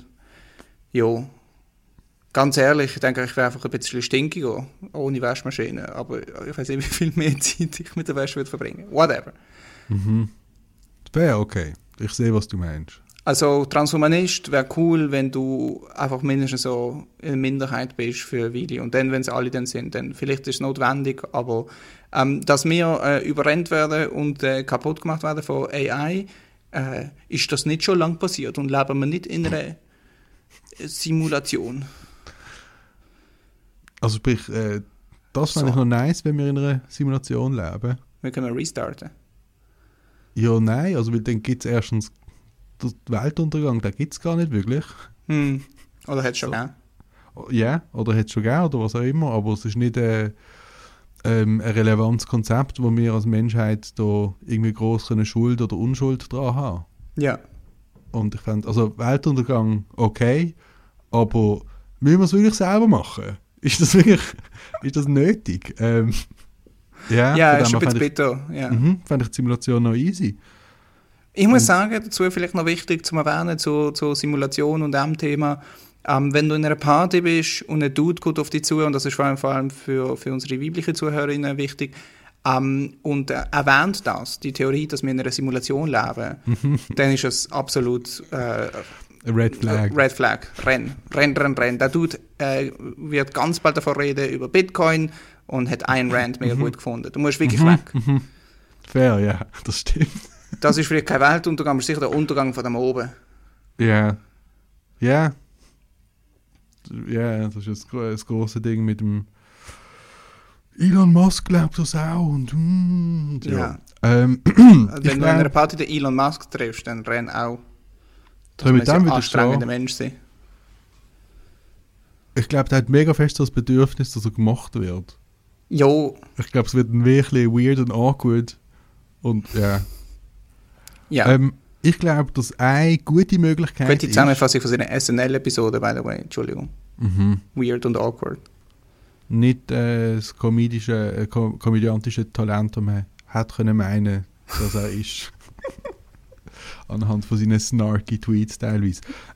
Ich glaube, dass eine realistische Version ist vom Weltuntergang, wo ich jetzt, je mehr ich bei meiner neuen Arbeitgeberin erfahre, desto mehr glaube ich das auch, ist, dass es so ein bisschen in Richtung «Dich rief die Geister» geht, wo ja das bekannte Zitat vom Goethes Zauberlehrling ist, wo der versucht hat, seine Bäse für sich arbeiten zu lassen und einen Brunnen zu füllen mit Wasser, und der Bäse hat sich dann immer mehr aufgespalten, weil es Hunderte und Tausende von Bäsen waren, die dann immer mehr Wasser gebracht haben, und ist dem dann nicht mehr Herr geworden, bis der eigentliche Zauber gekommen ist und gezeigt hat, dass Zauber halt nicht so etwas ist, was man auch verantwortungslos machen soll, und mit dieser langen und könnte man eine Sterne da hinzufügen? Ist das nicht einfach Fantasia mit dem Disney?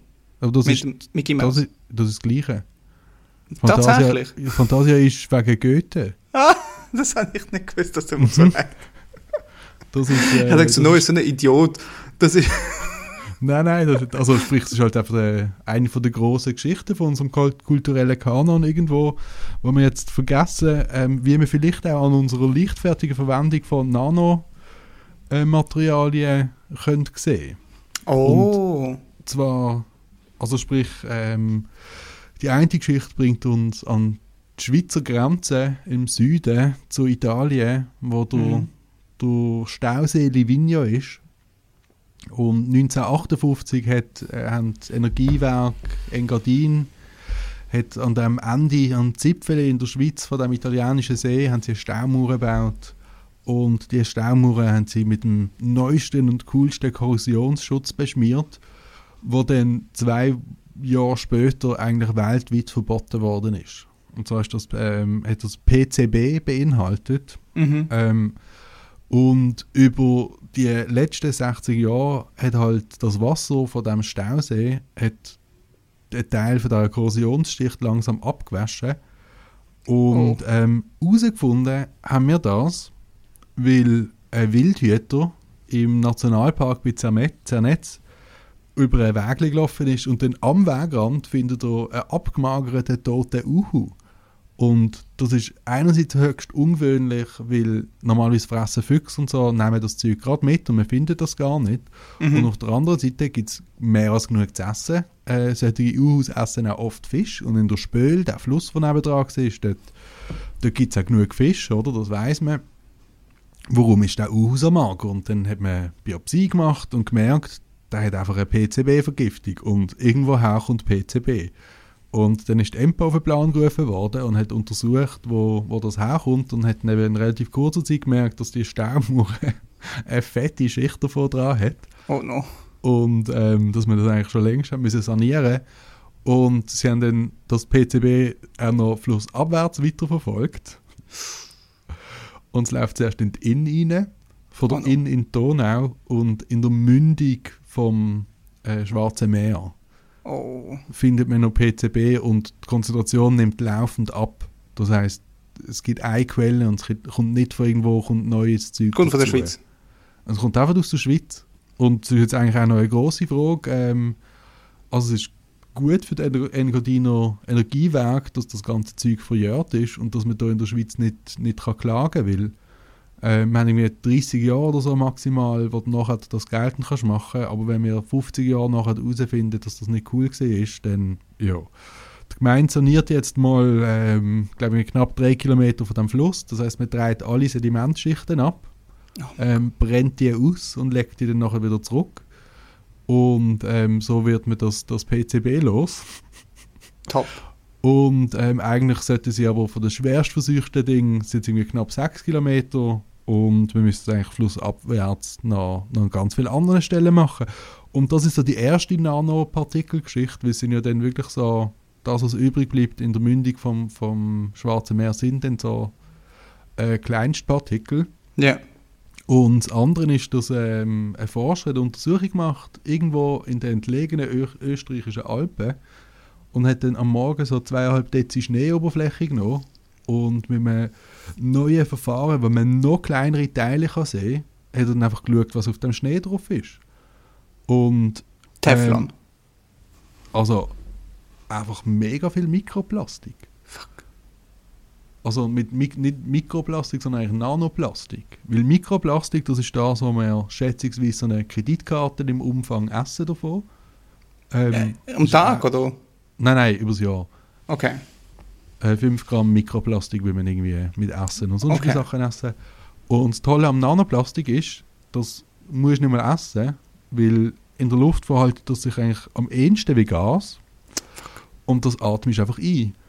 Und nicht nur sucht man sich das tief in die Lungenflügel rein, es ist so klein, dass es die Blutzellwand durchbrechen kann. Also die Partikel, die können dann ins Blutplan gelangen und von dort her irgendwann im Körper.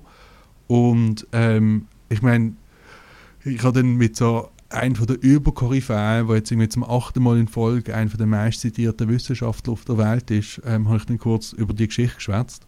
Und da hat mir gesagt, ja, schau, normalerweise hast du irgendwie Sahara-Sand hast du früher gehabt, oder, wo auch dann so eigentlich Nanopartikelstaub ist, der bei uns ist, und wo man einschnauft und es gibt auch ganz viele andere eben so Nanopartikel in der Luft.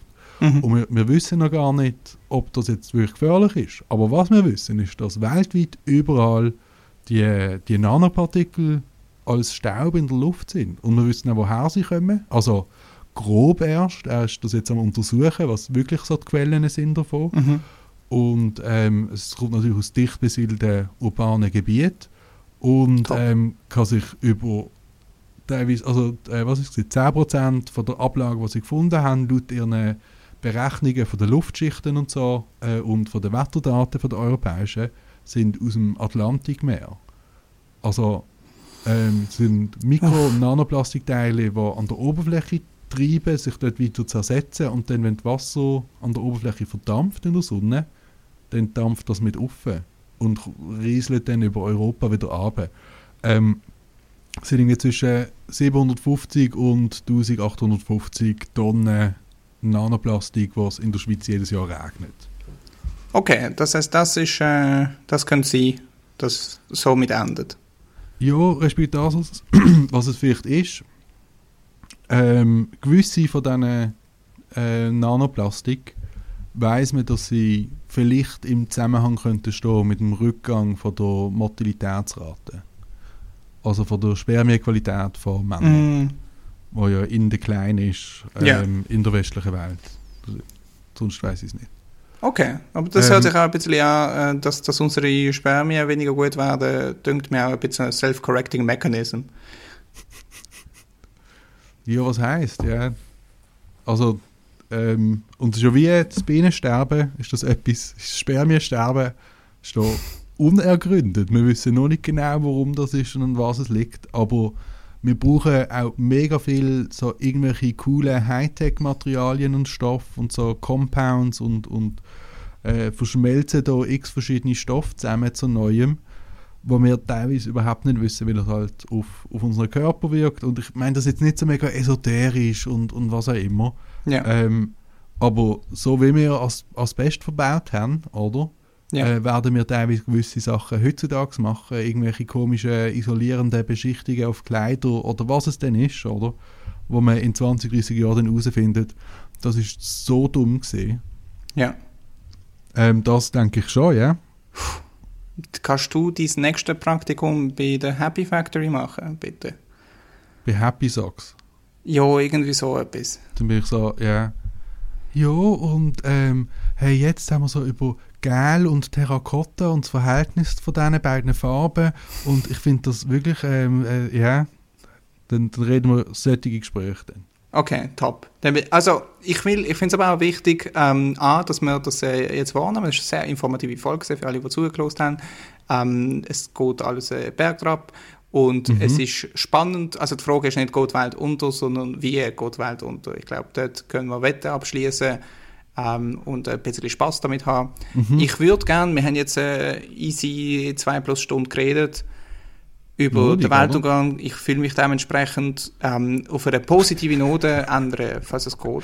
Entschuldigung. Ich habe eine positive Note.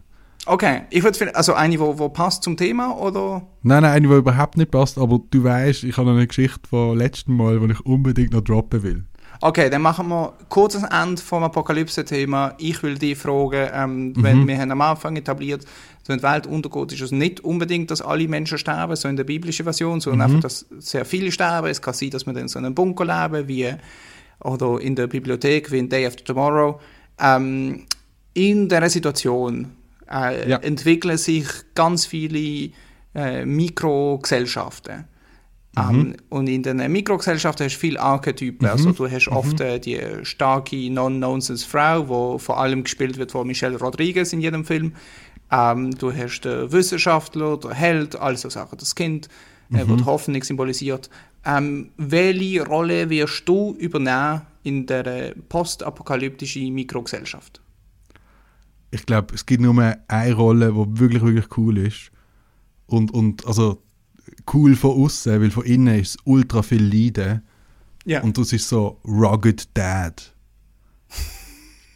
So Vaterfigur von irgendjemandem, wo man gar nicht der Vater davon ist.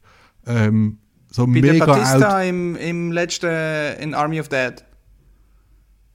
Ja, oder auch Joel in Last of Us. Oder so der Archetyp. Ich glaube, entweder das oder dann so Kultleader.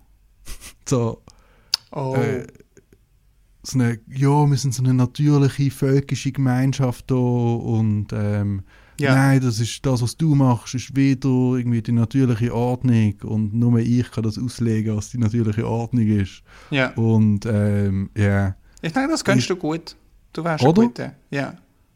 Und dann so am Lagerfeuerle verzeichnen so Geschichten, die aber eigentlich einfach so ideologische Propaganda für meine eigenen Zwecke sind. Ich denke, das passt auch viel besser zu dir. Also ich sehe dich ganz ehrlich nicht jetzt in Cargo-Shorts mit irgendeinem fremden Kind einen Track hinter dir legen. Du, ich bin 10 Jahre Pfadileiter gesehen. Das ist genau das, was ich gemacht habe. Stimmt, es tut mir so leid. Ja, gut, neu. Aber wie wir am Anfang auch besprochen haben, mit dem verkatert sein, you know. Ja, fair, ja, es ist ein anderes Game im Alter. Wir werden ja älter. Ja.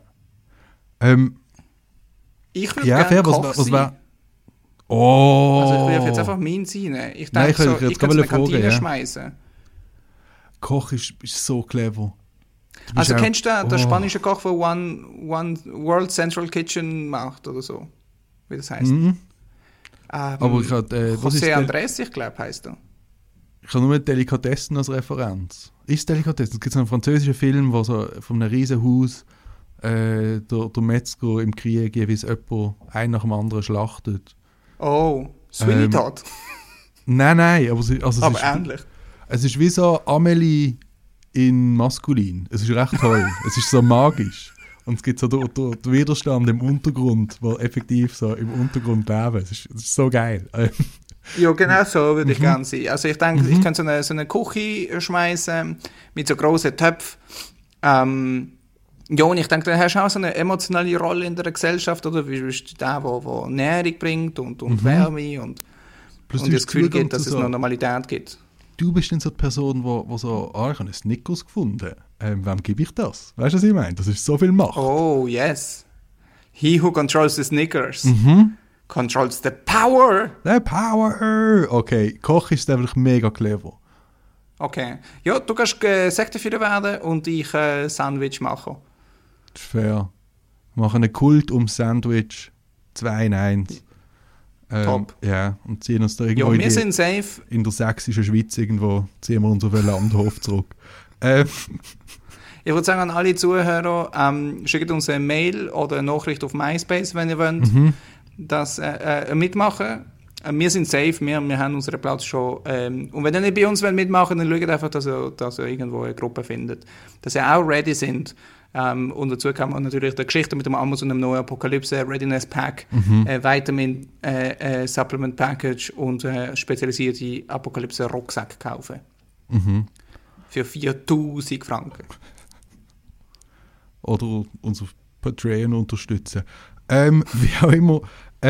Ich habe noch einfach kurz 1-2 Gedanken. Und zwar einerseits, dass die ganzen Apokalypse-Filme sind eigentlich immer enttäuschend, weil es geht nie darum, dass die Welt untergeht, sondern es geht immer darum, wie eine kleine Gruppe von Menschen überlebt. Ja, sonst kannst du ja schlechter Film machen, nicht? Ja, ich glaube, ein guter Apokalypse-Film müsste eigentlich sein, wie so eine Zigarette rauchen. Es ist so kontrollierte Todessehnsucht in dem Moment, oder? Ich finde, es muss dann die Welt schon auch für alle untergehen in diesem Film. Ich finde so San Andreas, wo dann so, oder wie auch immer das heisst, nicht das GTA, sondern der Film mit dem The Rock Johnson, wo da als Rescue Pilot sich dort profilieren in einer untergehenden amerikanischen Metropole. Ah, ist das mit dem grossen Aff? Das ist klar, ja, oder das gilt eigentlich auch, wirklich. Oder jeder Godzilla oder was auch immer. Ich finde, ja, alles sollte sterben, es soll am Schluss einfach so, wie in einer griechischen Tragödie, das ist am Schluss auch nicht Happy End, sondern es ist die absolute Katastrophe und Zersetzung von allem. Und ich finde, das vermisst sich auch ein bisschen in apokalyptischen Filmen, dass so am Schluss nicht der Funke Hoffnung einfach noch mit einem guten Gurt Trauer übergossen wird. Okay. Ja, das ist ein gutes Feedback an Hollywood, denke ich, ja. Und sie werden sicher auf mich hören. Ja, und ich habe noch eine kleine Geschichte. So, es gibt ja in verschiedenen Religionen gibt so Apokalypse-Bilder. Wir haben es jetzt vom Christentum schon gehabt. In der nordischen Mythologie gibt es Ragnarök. In der griechischen Mythologie, weißt du es dort? In der griechischen Mythologie, wie der Weltuntergang heisst? Also, oder ob es einen gibt und was es ist und so, ja. Ja, und ich sage, es sind die Juden. Genau, richtig. Ah. Nein, sondern in griechischer Mythologie, weil das natürlich nicht eine Religion ist, sondern eine überlegene Weltansicht. Nein, Jokes, es ist auch ganz viel Schreckliches drin. Aber es gibt keinen Weltuntergang, sondern die Götter, die leben einfach weiter. Und was dann aber passiert ist, ist, dass Zyniker und Skeptiker und andere so geistige Bewegungen sind gekommen, wo erstens gesagt haben, Götter sind nicht so wichtig, und zweitens Argument den Aufruhr ist, von so wie die Götter dargestellt sind, sind das nicht verehrenswerte Wesen. Das ist ein guter Punkt. Mhm, also wirklich noch schön gefunden. Und natürlich gibt es auch in der Maya-Kultur den berühmten Weltuntergang 2012 mit dem Kalender, der dann endet, und Assassin's Creed, das Spiel, hat das ja aufgenommen. Im einen Spiel, und ich habe mit einem guten Freund von mir habe ich jeweils die Assassin's Creed Spiele durchgespielt und wir haben geschaut, dass wir ein paar Tage frei haben, genau bevor der Maya-Kalender dann geendet hat, im Dezember, und haben zeitgleich am gleichen Abend, zum gleichen Moment haben wir die Welt gerettet im Spiel, wie das in Realität natürlich auch der Fall war, dass da wir nochmal im Untergang ab dem Wagen gesprungen sind. Und es kann sein, dass es tatsächlich gewirkt hat und dass du uns alle gerettet hast. Also man kann es nicht beweisen, dass das nicht der Fall ist. Mhm. Das werden wir nie herausfinden. Aber denkt einfach dran und sagt vielleicht einmal Danke. Ja. Auf Patreon. Ja, am besten auf Patreon. Und ja, über was wir vielleicht ein anderes Mal schwätzen können, ist so Weltuntergang, so persönliche Weltuntergänge. Sieht das irgendwie, dass man gerade irgendwie ein wichtiges Meeting hat und nachher merkt, dass man irgendwie den Hosenladen offen hat oder dass man als Kind das erste Mal blutet hat oder was auch immer es dann gesehen ist. Und ich würde jetzt nämlich mit einer positiven Note enden. Yes! Mit dem Thema von letzter Woche eigentlich. Und zwar habe ich dort die Geschichte noch nicht unterbringen können, die ich jetzt einfach hier liegen lasse, Amos, für deine Unterhaltung. Yes, danke schön. Let's do it. Weißt du, wie Pizza zu Pizza geworden ist? Es ist mal ein Ball gewesen und dann ist es verflacht. Mhm. Und nein. Die Reise von Ball zu flach erzähle ich dir. Und zwar, ich habe das in der letzten Episode habe ich gefunden, so, ja, ich nehme euch mit auf eine Reise von Anbeginn von der Zivilisation. Und als ich dann von dem Tierprozess aus dem Jahr 1000 erzählt habe, hast du noch so kritisch gefragt, ob das denn wirklich der Anbeginn der Zivilisation gewesen ist. Und du hast natürlich recht, das ist es nicht. Yeah.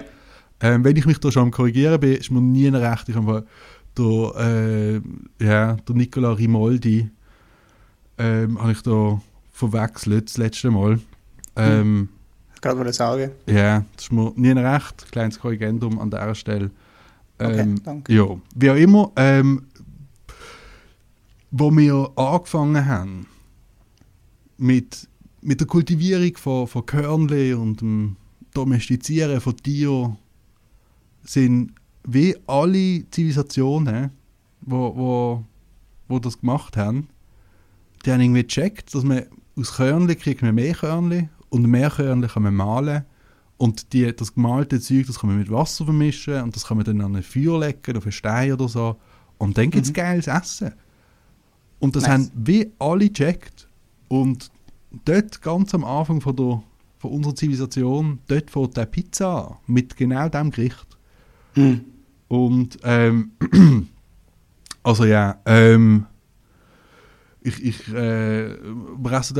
reden da über das Gericht Pizza und nicht über das Wort. Beim Wort,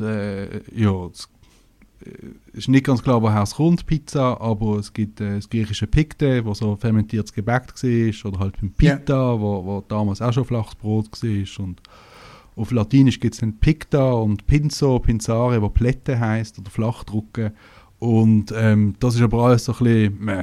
Aber Pizza, das Phänomen selber, das ist ein absoluter Urviral-Hit.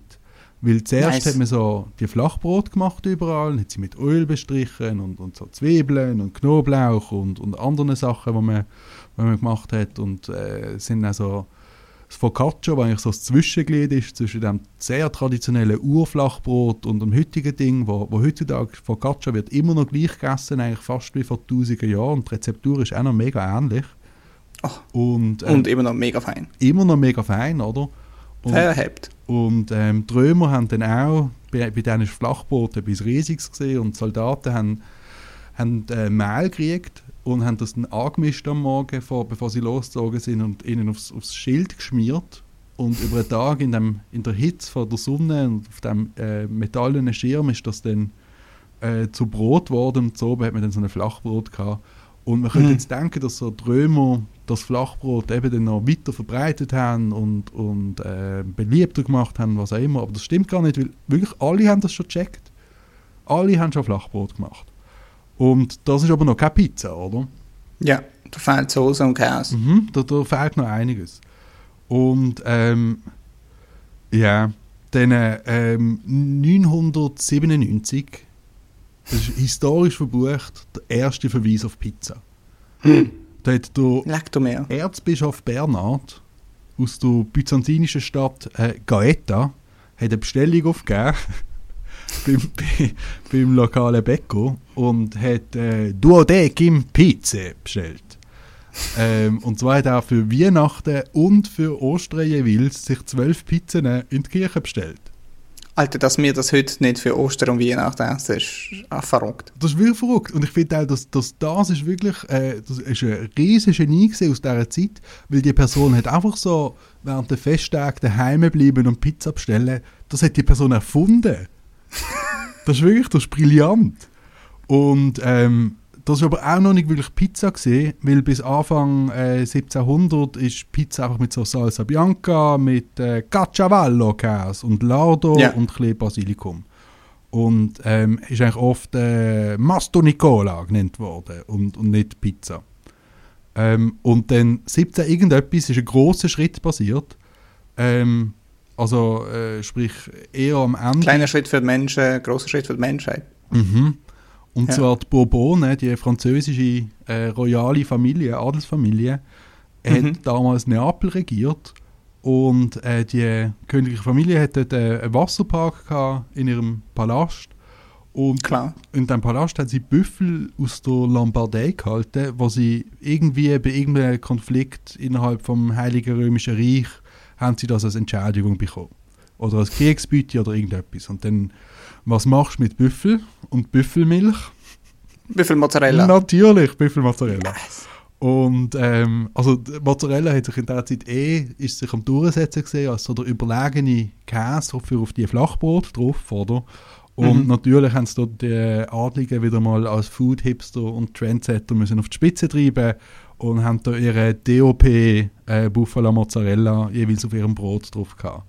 Und das hat sich durchgesetzt und hat den Caciovallo, den Dreckskäse, ersetzt. Ugh. Und es ist aber immer noch nicht Pizza. Wenn es jetzt eben auch schon die königliche Hipster-Version gäbe. Weil was fehlt noch, oder? Tomaten. Genau. Und Tomaten wie Herdöpfel, oder? Haben auch zuerst müssen auf Europa kommen. Und hat man auch zuerst gedacht, dass die vielleicht giftig sind oder so, oder? Und ja, wo dann die Spanier mit ihren Zündschlossgewehren sind, gehen Südamerika pflügen und Mittelamerika, dann haben sie als ihren grossen Preis, oder als einen der grossen Preise, haben sie Tomaten mitgenommen. Und ich finde, es ist wirklich bezeichnend für den Umgang der spanischen Kolonialisten mit der indigenen Bevölkerung. Die indigene Bevölkerung hat Tomaten angepflanzt, teilweise so im Vorgärtchen von Siedlungs-, also von so Häusern. Mhm. Und niemand hat den Spanier gesagt, dass man das einfach roh essen kann. Nee. Wirklich, das ist doch wirklich bezeichnet, für was für Arschlöcher das gewesen sind in dem Moment, oder? Das war einfach, die Tomatenpflanze ist zurück zuerst auf Spanien gekommen und dann irgendwann hat sie den Weg auf Neapel gefunden. Und in Neapel, der Hausberg, das weiss man vielleicht, das ist der Vesuv. Und dort in diesem fruchtbaren Vulkanboden, in dieser wunderbaren Sonne, mit dem perfekten Klima, direkt am Meer, sind Tomaten einfach wunderbar gediehen. Und man weiß es nicht, ob es ist, dass einfach Neapel als Handelsstadt ein paar Jahre früher noch Zugang zu Tomaten gehabt hat, oder ob es wirklich einfach der Vesuv ist und dass die Tomaten von dort so viel besser gesehen sind. Aber Neapel ist einfach führend gesehen, wenn es um Tomatentech geht, oder? Die sind wirklich, die sind da, haben da einen kleinen Vorsprung gehabt. Und ja, das, was sie gemacht haben mit den Tomaten, ist Napolitani Pizza. Noch nicht ganz. Man könnte denken, oder? Also, es ist eine Finte gewesen, es ist Pizza Marinara. Weil man eine dicke, pastenartige Tomatensauce gemacht, die man dann auf das Flachbrot gestrichen hat. Und oft haben wir auch kleine, eingelegte Fische in die Paste reingemixt, damit es ein bisschen nahrhafter ist, oder? Und darum ist Pizza Marinara, also nach Hafen- oder Matrosenart. Und die, das war einfach günstig, langlebig. Also, sie haben Anchovies da reingelegt? Ja. Yeah. Sie schon, und du machst es heute immer noch nicht? Nein, und das ist eine der ersten Pizzen, die man wirklich Pizza nennen kann. Ja. Ich finde, es reicht jetzt, du sollst am Anfang von Anchovies essen. Also fair, ich mache den Deal, ich bestelle mal nächste Woche Pizza mit Anchovies drauf und dann gebe ich Feedback. Okay. Und also, was witzig ist, was ich dann noch gelesen habe, dass Matrosen haben die Pizza Marinaras amigs aufs Boot mitgenommen, weil das eine gute Mahlzeit für unterwegs gewesen ist. Und ich stelle mir so soggy Seawater Pizza vor. Frutti di Mare Pizza, ja. Ja. Yeah. Und ja, dann hat es eine weitere Pizza-Technologie urgenau länger schon fast gegeben. Und zwar ist die Herzogin von Savoyen. Savoyen, wer das nicht weiss, ist unten am Genfersee. Da drängt sich das Gebiet so an Italien dran. Und von dort ist die Herzogin auf Neapel zu Freunden gegangen, oder? Und der Koch von diesen Adligen, die besucht worden sind, hat dann zu Ehren von ihr dürfen etwas kochen und hat dann lange studiert und sich überlegt, ich mache dieser Frau eine Pizza, oder? Mit unseren super Tomaten und tollem Mozzarella und was auch immer. Und ist dann darauf gekommen, er macht Pizza in den Nationalfarben, oder? Also Tomaten, Mozzarella und für Grün Basilikum. Und hat die Pizza zu Ehren von der Prinzessin Margarita dann serviert. Und so ist 1889 ein paar Jahre nachdem der FCB, glaube ich, gegründet worden ist, ist der Urknall für eigentlich die richtige Pizza gekommen, oder? Weil dann ist alles zusammen gesehen. Pizza ist Tomaten, Käse, Kräuter auf so einem Flachbrot drauf, oder? Und schon kurz darauf abend ist in den USA das erste Pizzarestaurant aufgegangen, und zwar 1905. Und witzig ist... Wirklich? So schnell? Ja, man hat schon vorher ein bisschen Pizza gegessen, aber die Pizza Margarita hat wirklich noch mal ein bisschen Beschleunigung gemacht. Plus ist und das ist Pizza Hut gesehen? Nein, das ist noch nicht Pizza Hut gesehen. Aber zur Pizza Hut, da kommen wir noch. Weil man weiss, wer es war, der die erste Pizzeria gemacht hat, aber man weiss nicht mehr, ob es ist. Also man streitet sich darüber, ob das in Chicago oder in New York war. Und es ist einfach, man ist sich da uneins. Ich finde das noch krass, dass man einfach 1905, das ist noch nicht so lange her. Und man weiss jetzt nicht. Ist es Original Race gewesen? Was heisst Original Race? Ja, das Lustige an New York ist, dass es gibt ewig viele Variationen von der Pizzeria. Es gibt Original Race, First Race. Best Race, Really Original Race, First Original Extra Race, alles so. Ah, das weiss ich nicht, ich habe mir den Namen nicht aufgeschrieben von dem Pizzaiolo. Okay. Aber ja, also Pizzerien sind damals gewesen, wie so Teestube von der Grauen Wölfe. Also so normal läufst du dran vorbei und hast auch wirklich überhaupt keinen Bock, um dort reingehen. Und es ist wirklich einfach etwas für so Leute aus der Community. Ja. Es ist wirklich so, tief in den italienischen Vierteln drinnen hat es so kleine, dreckige Pizzerien gegeben, wo Leute dann so ein bisschen Geschmack von daheim haben können essen. Und also normale Mitmenschen haben wirklich gar keinen Bock darauf gehabt. Yeah. Und dann ist der Zweite Weltkrieg gekommen.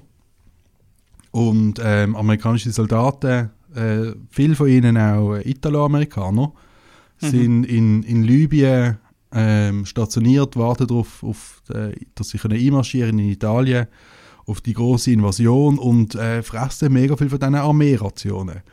Und die Armeerationen, die sind einfach nicht gemacht dafür, dass man sich lange davon ernährt, weil das soll dir einfach Power geben, also Energie für 2-3 Tage, wo es Kämpfe gibt, oder? Und nachher bist du wieder nicht mehr, was in einer Feldküche gibt oder irgendetwas, oder? Und bist nicht angewiesen. Die haben kein Vitamin drin, die schmecken nicht geil, das ist nicht so cool. Und darum haben sich die Soldaten durch lokale Lebensmittel ihre Rationen ein bisschen aufbessert und in Libyen muss das gelinde gesagt ein bisschen scheisse gewesen sein. Das muss wirklich, also so von Tagebüchern eintragen und so, das muss wirklich nicht so Spass gemacht haben. Und nachher ist es endlich losgegangen, oder? Und also bei der Eroberung von Italien haben die Alliierten etwa 300'000 Soldaten verloren.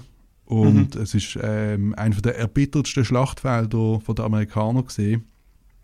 Durch den Italien-Feldzug. Und im Gegensatz zu dem brillant orchestrierten D-Day, oder? Wo die Engländer so viele Ressourcen dafür investiert haben, dass die Nazis eben nicht wissen, wo man landet. Und es ist dann genau auch so gewesen, dass man teilweise an Ort hat können landen und Soldaten deponieren, ohne dass man grosse Verluste eingefahren hat. In Italien hat es nicht nur überall Nazis gehabt, sondern auch einfach nichts zu fressen im ersten Moment. Und das Go-Boot ist ein Problem geworden, weil die Soldaten so viel einfach nur mit die Rationen gegessen haben, wo einfach eben null Vitamin, nichts anderes, oder? Und Feldküche hast du auch können vergessen, weil es hat einfach, es hat viel Kämpfe gegeben und wenig Essen. Und irgendwann dann so in gewissen Saisons hat dann die steinige Hügellandschaft, die so schwierig war zum Erobern, hat dann auch so ein bisschen Nahrung geboten, oder? Und dann aber eigentlich, wo die Soldaten in die Städte gezogen sind, oder? Wo die Städte erobert worden sind, hat die Befreiung von diesen Städten für die Soldaten mega oft nach Pizza geschmeckt. Weil ihnen ist Pizza serviert worden. Sie sind angekommen in der Stadt, haben befreit, haben ein Fest gemacht und jeder Soldat hat eine Pizza gekriegt. Und der Geschmack von dieser Siegespizza, von diesen Festen, der hat sich mir so festbrennt in den Hirn von diesen Soldaten, dass nachdem die zurückgekommen sind vom Kriegseinsatz, haben die oft, auch mit ihren Familien, mit Sack und Pack, sind die in die italienischen Viertel rein und haben Pizzerien aufgesucht. Oh, nice. Weil der Geschmack von dem, das haben sie irgendwie, haben sie dann wieder wollen und haben die auch wieder gefunden, oder? Und dann sind Pizzerien plötzlich auch außerhalb von der, früher schon recht streng segregiert gewesen, so nach Ethnie und Herkunft und was auch immer, die amerikanischen Städte. Und Pizzerien sind dann plötzlich auch außerhalb von italienischen Vierteln aufgegangen. Und sind im 1950 eigentlich über Nacht sind sie zu einem beliebten Essen geworden, und zwar im ganzen Land. Und während dann Eisenhower, der Iron Ike, an der Macht war, hat er mit einem Interstate Highways Land erstmal mit Strassen verbunden und dort ist dann plötzlich das Auto so etwas Grosses geworden in der amerikanischen Gesellschaft. Man ist in die Suburbs gefahren, man ist mit dem Auto Suburbs gezogen, ist mit Autos rumgefahren, man hat ein Telefon und einen Kühlschrank und einen Gefrierschrank und das ist so der amerikanische Traum. Und Pizzas sind auch in die Suburbs gefolgt. Und zwar einerseits mit dem Verbinden mit der Strasse sind plötzlich auch Franchisen aufgegangen, oder? Im ganzen Land. Pizza ist auch etwas vom Ersten gewesen, was natürlich zu einer Franchise geworden ist. Und zwar genau in dieser Zeit, 1958, ist unser Pizza Hut aufgegangen, oder? What? Und das ist wirklich uralt und ist genau aus dieser Zeit und hat genau mit so dieser ganzen Bewegung zu tun, oder? Und weil Leute ja dann Gefrierschrank hatten, ist auch eins von den ersten gefrorenen Essen. Gefrorenes Essen ist so der heisse Scheiß gesehen, mega convenient, yeah, schnell, modern, technologisch, und Pizza ist etwas vom Ersten gesehen. Crazy. Und so hat Pizza dann auch können, eben in diesen Suburbs die Hearts and Minds der Leute gewinnen. Und in dieser Aufbruchsstimmung von damals haben die Amis auch Pizza weiterentwickelt, haben sie besser gemacht, mutiger gemacht, haben sie einfach amerikanischer gemacht. Und welche amerikanischen Pizza-Styles kennst du so aus dem FF? Aus dem FF? Ja, also einfach so aus dem Ärmel. Also ich würde sagen, die Chicago fucking Swimmingpool-Pizza, die ja eigentlich grotesk ist. Mhm. Chicago Dip-Tisch. Da gibt es ja etwas, was California Pizza Kitchen heisst, also alle, die ich kenne, so die typische Ami-Pizza, stelle ich mir vor, einfach mit viel zu viel Shit drauf. Mhm. Also das trifft es eigentlich recht. Es gibt recht viele Styles, die ich selber auch nicht kenne. Also was man kennt, ist so ein New York-Style, das ist relativ traditionell, so eine Slice, ja, oder? Detroit, oder? Ist ja viereckig, nicht? Genau, Detroit-Style, und ist teilweise auch so ein bisschen Focaccia-ig, habe ich gemeint. Ja. Es gibt den California-Style, wo ich keine Ahnung habe, was das ist. Ich glaube, das ist einfach mit Avocados. Wow, gut. Nee, aber Moment, kennst du ja Wolfgang Puck? Ja. Yeah. Der hat doch Spago, ist ja berühmt worden mit so einer Lachs- und Kaviar-Pizza. Ah, oh, funny. Mhm. Ist nicht das ein bisschen so random Bullshit drauf? Ja. Yeah. Also das ist mega fest das, oder? Weil es gibt auch, also Pizza Hawaii ist auch amerikanisches Ding natürlich. Greek-Style mit Feta und solche Sachen, Barbecue, einfach all die Variationen, dann einfach auf alle Traditionen und so klassische Rezepturen haben sie geschissen. Und das passt auch, weil es ist auch Zeit von Rock'n'Roll und ja. Und Pizza. Und nicht respektieren von anderen Kulturen. Das sowieso, ja. Das war ein grosses Thema in den 60ern in Amerika. Und Pizza in all seinen Formen, aber vor allem in all seinen Franchisen, ist dann in den 60er und 70er zurück auf Europa gekommen. Weil Amerika war dort der heisse Scheiß gewesen. Ja. Und Pizza ist bei uns nicht beliebt worden, weil wir Nachbarn sind von Italien, sondern weil in den 60er und 70er Jahren halt Amerika so cool war und Amerikaner Pizza gegessen haben. Es ist ist amerikanisches Essen in dem Sinn. Und die einzige Grenze, die Pizza nicht hat können sprengen, ist der eiserne Vorhang. Weil es ist ganz klar westliches Essen, oder? Das kann man nicht zu sich nehmen, das ist nicht gut zu heissen. Und erst nach der Auflösung von der Sowjetunion 1991 hat Pizza auch die ex-kommunistischen Länder und den Rest von der Welt wirklich können erobern. Und jetzt ist es überall außer Nordkorea? Es ist überall, auch in Nordkorea. In China gibt es, im Gastro-Powerhouse Thailand gibt es und sogar in Nordkorea gibt es eine Pizzeria. Crazy. Mhm. Wirklich? Das ist extra vom Kim Jong-un erbaut worden zum glorreichen Volk von der Korea Republic zeigen, was für tolles Essen das ist. Also es gibt eine sanktionierte Pizzeria. Ich weiss nicht, wer dort darf essen und wie italienisch die Rezepturen sind, aber es gibt es. Nice. Und, das freut mich. Was es heute auch gibt, ist halt einfach Pizza in allen möglichen Formen, Variationen, mit allem möglichen belegt. Und es gibt sogar viele Pizzen, die wir beide gar nicht essen wollen. Und das ist super so, weil hier beim Geschichtenpod stehen wir ein für eine vielfältige Pizzalandschaft und sind offen für den interkulturellen Austausch von Toppings, oder? Nein, doch, ja, mega. Wir sind sicher keine Puristen. Wir sind ja beide Kinder von Immigranten, von dem her. Mix and Match. Mhm. Und was natürlich schön ist zu wissen, ist, es gibt natürlich Pizza-Puritaner, die nicht wollen, dass du das, was du isst, Pizza nennst. Die wollen nicht, dass du das genießt, was du isst. Die wollen nicht, dass du das nennst, wie du das nennst. Yeah. Und sie wollen eigentlich einfach vor allem, dass du dich an Pizzaregeln haltest, oder? An ihre konservativen Pizzawerte, die witzigerweise gegen die Konservierung von Pizza sind. Also für die Konservierung von Pizza, gegen konservierte Pizza. Sorry, so ist es richtig. Yeah.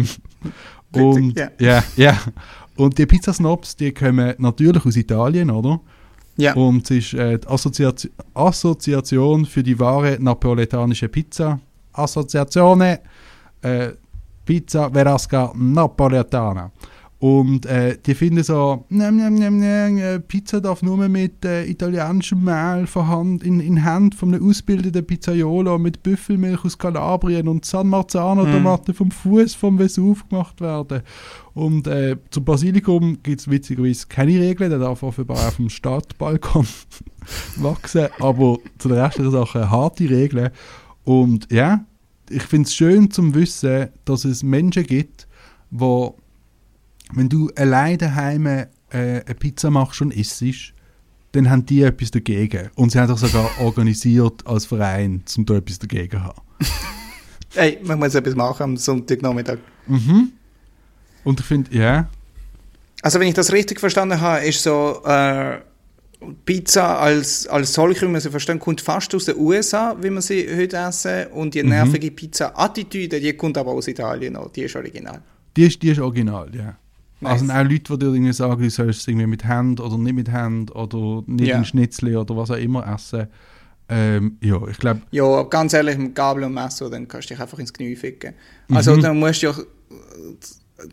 Dann isst der Pasta einfach, nicht? Also ich finde jetzt eigentlich auch, dass man jede Eigenkreation, die ich aber jetzt im Bereich von Pizza mache, nenne ich einfach so original neapolitanische Pizza. Das ist wirklich so... Hey, ja, ich mach so echte napolitanische Pizza daheim. Willst du auch Pizza essen? Und dann hat es Pringles drauf. Ja, yeah, und es ist so eine... ja, es ist eigentlich so eine Focaccia mit Pringles und Pommes frites. Ja. Ja, aber zum Glück und hoffentlich mit guten Schweizer Herdöpfel. Ich habe im Fall so eine tolle Pizza vom ehemaligen Bäcker vom Stucki. Mit dem ich mal eine Nacht backen. Und er macht so Pizza Raclette mit so kantierten Zwiebeln, mega dünn geschnittenem so Gratin-Herdöpfeli und so Ricotta und anderen Käse. Und es ist so, boah, so pervers gut. Und auch heute ist noch Pizza nicht nur pervers gut, sondern hat etwas so Königliches, wenn nicht sogar so Postkoloniales. Weil, also erstens, weil es so fein ist. Und auch, weil wir ausländische Tomaten erstens mit Zöll teurer machen, wenn bei uns Tomatensaison ist. Und andererseits, weil wir für unsere spanischen Tomaten Arbeiter aus Afrika in Gewächshäusern unter sklavenähnlichen Bedingungen schuften für unser Pizzaglück. Okay. Ja. Ist das der positive Ton, wo wir die Folge enden? Ja, miam, miam. Jetzt check ich erst, warum es Dominos heisst. Es ist der letzte Stein von einer tragischen historischen Kette von religiösen und nationalem Chauvinismus, der direkt in deinem Maul endet. Oh. Und mit diesem mega erbaulichen Satz, und es freut mich auch mega, dass wir jetzt eine Folge gemacht haben, was über 2 Stunden lang ist. Wird vielleicht ein Zweiteiler, vielleicht nicht. Ich würde sagen, an alle, die es geschafft haben bis zum Schluss, gönnt euch eine Pizza, haben es verdient, auf jeden Fall. Ich glaube auch. Ganz ehrlich, ich habe meinen Frieden gefunden mit dem Weltuntergang noch. Mir geht es besser als vor ein paar Stunden. Mein Kater, der existiert noch und ich kann jetzt duschen und schauen, ob ich den wegkriege. Sehr gut. Viel Wasser trinken, rohe Eier essen. Jo. Bla bla bla. Schau, eigentlich gibt es nur eine wahre Katermedizin. Und alle anderen... Also Hair of the Dog ist zwar etwas Cooles, aber... Also ja, ich habe das Sprichwort erst kennengelernt, als ich in Kanada gesehen bin, im Praktikum bei einer privaten Öl- und Gasgesellschaft, wo mein Airbnb-Host, wo ich dann nachher das Zimmer permanent gemietet habe, hat immer gesagt, Hair of the Dog that bit you. Also man soll vom Haar, mit dem Haar vom Hund, der einen Biss hat, soll man sich die Wunde einreiben, respektive wenn man, yeah, wenn man zu viel getrunken hat, dann soll man halt sich einen Schnaps gönnen oder so. Und das ist metaphorisch kein guter Tipp, weil das hilft nicht, das weiss ich auch. Mhm. Aber auch wortwörtlich unbedingt nicht, wenn ihr von einem Hund gebissen werdet, geht zum Spital, damit könnt ihr Tollwut-Spritze kriegen. Ja, keine Haare reinreiben, das wird Infektion geben. Das ist, also, ich habe das Gefühl, also, um die Haare überhaupt zu kriegen, wirst du tendenziell nochmal bissen, oder? Ja, also, es gibt ganz viele Gründe, warum das einfach eine dumme Idee ist. Ja, und ich glaube, darüber hinaus ist halt einfach ein Zeichen vom Alter, dass das nicht mehr funktioniert, dass man sich da einfach mehr Bier reinschütten kann. Und deshalb, es gibt nur ein Ding, das wirklich funktioniert, Amos. Und ich bekenne mich offen zur westlichen Medizin, du weißt das. Einfach 2 Alka-Seltz oder Aspirin, bevor wir schlafen. Ich sage Kokoswasser. Da kommt mir halt der Kokoswasserverkäufer wieder hoch. Ja, ich glaube, das ist wie so Leute, die mir rohe Eier anpreisen. Ich glaube, zum Teil sicher recht, aber einfach nicht ganz so effizient wie so ein gutes Gramm Aspirin. Ich denke Vitamin C, Lachs, Avocado, Eier. Alles nachzulesen in einem Buch, wo in einem Kapitel in meinem Leben sehr wichtig ist. Und das Buch heisst «Ernährungsgrundlagen für den leidenschaftlichen Trinker». Ich kann es nur weiterempfehlen. Ja. Sehr schön. Vielleicht das Thema vom nächsten Mal. Wenn die Welt bis dahin noch nicht untergegangen ist. Ich bin eigentlich schon auch erbaut. Ich habe das wie immer schön gefunden, um da ein bisschen mit dir über... über Tragödien in einer oder anderen Form schwätzen. Amos, ich glaube, es bleibt ganz wenig anders übrig, als ganz gute Wünsche zu wünschen. Langsam auch gut jetzt. Und ja, ich habe gesagt, also gibt es etwas, was du sagen willst? Nein, also... Okay.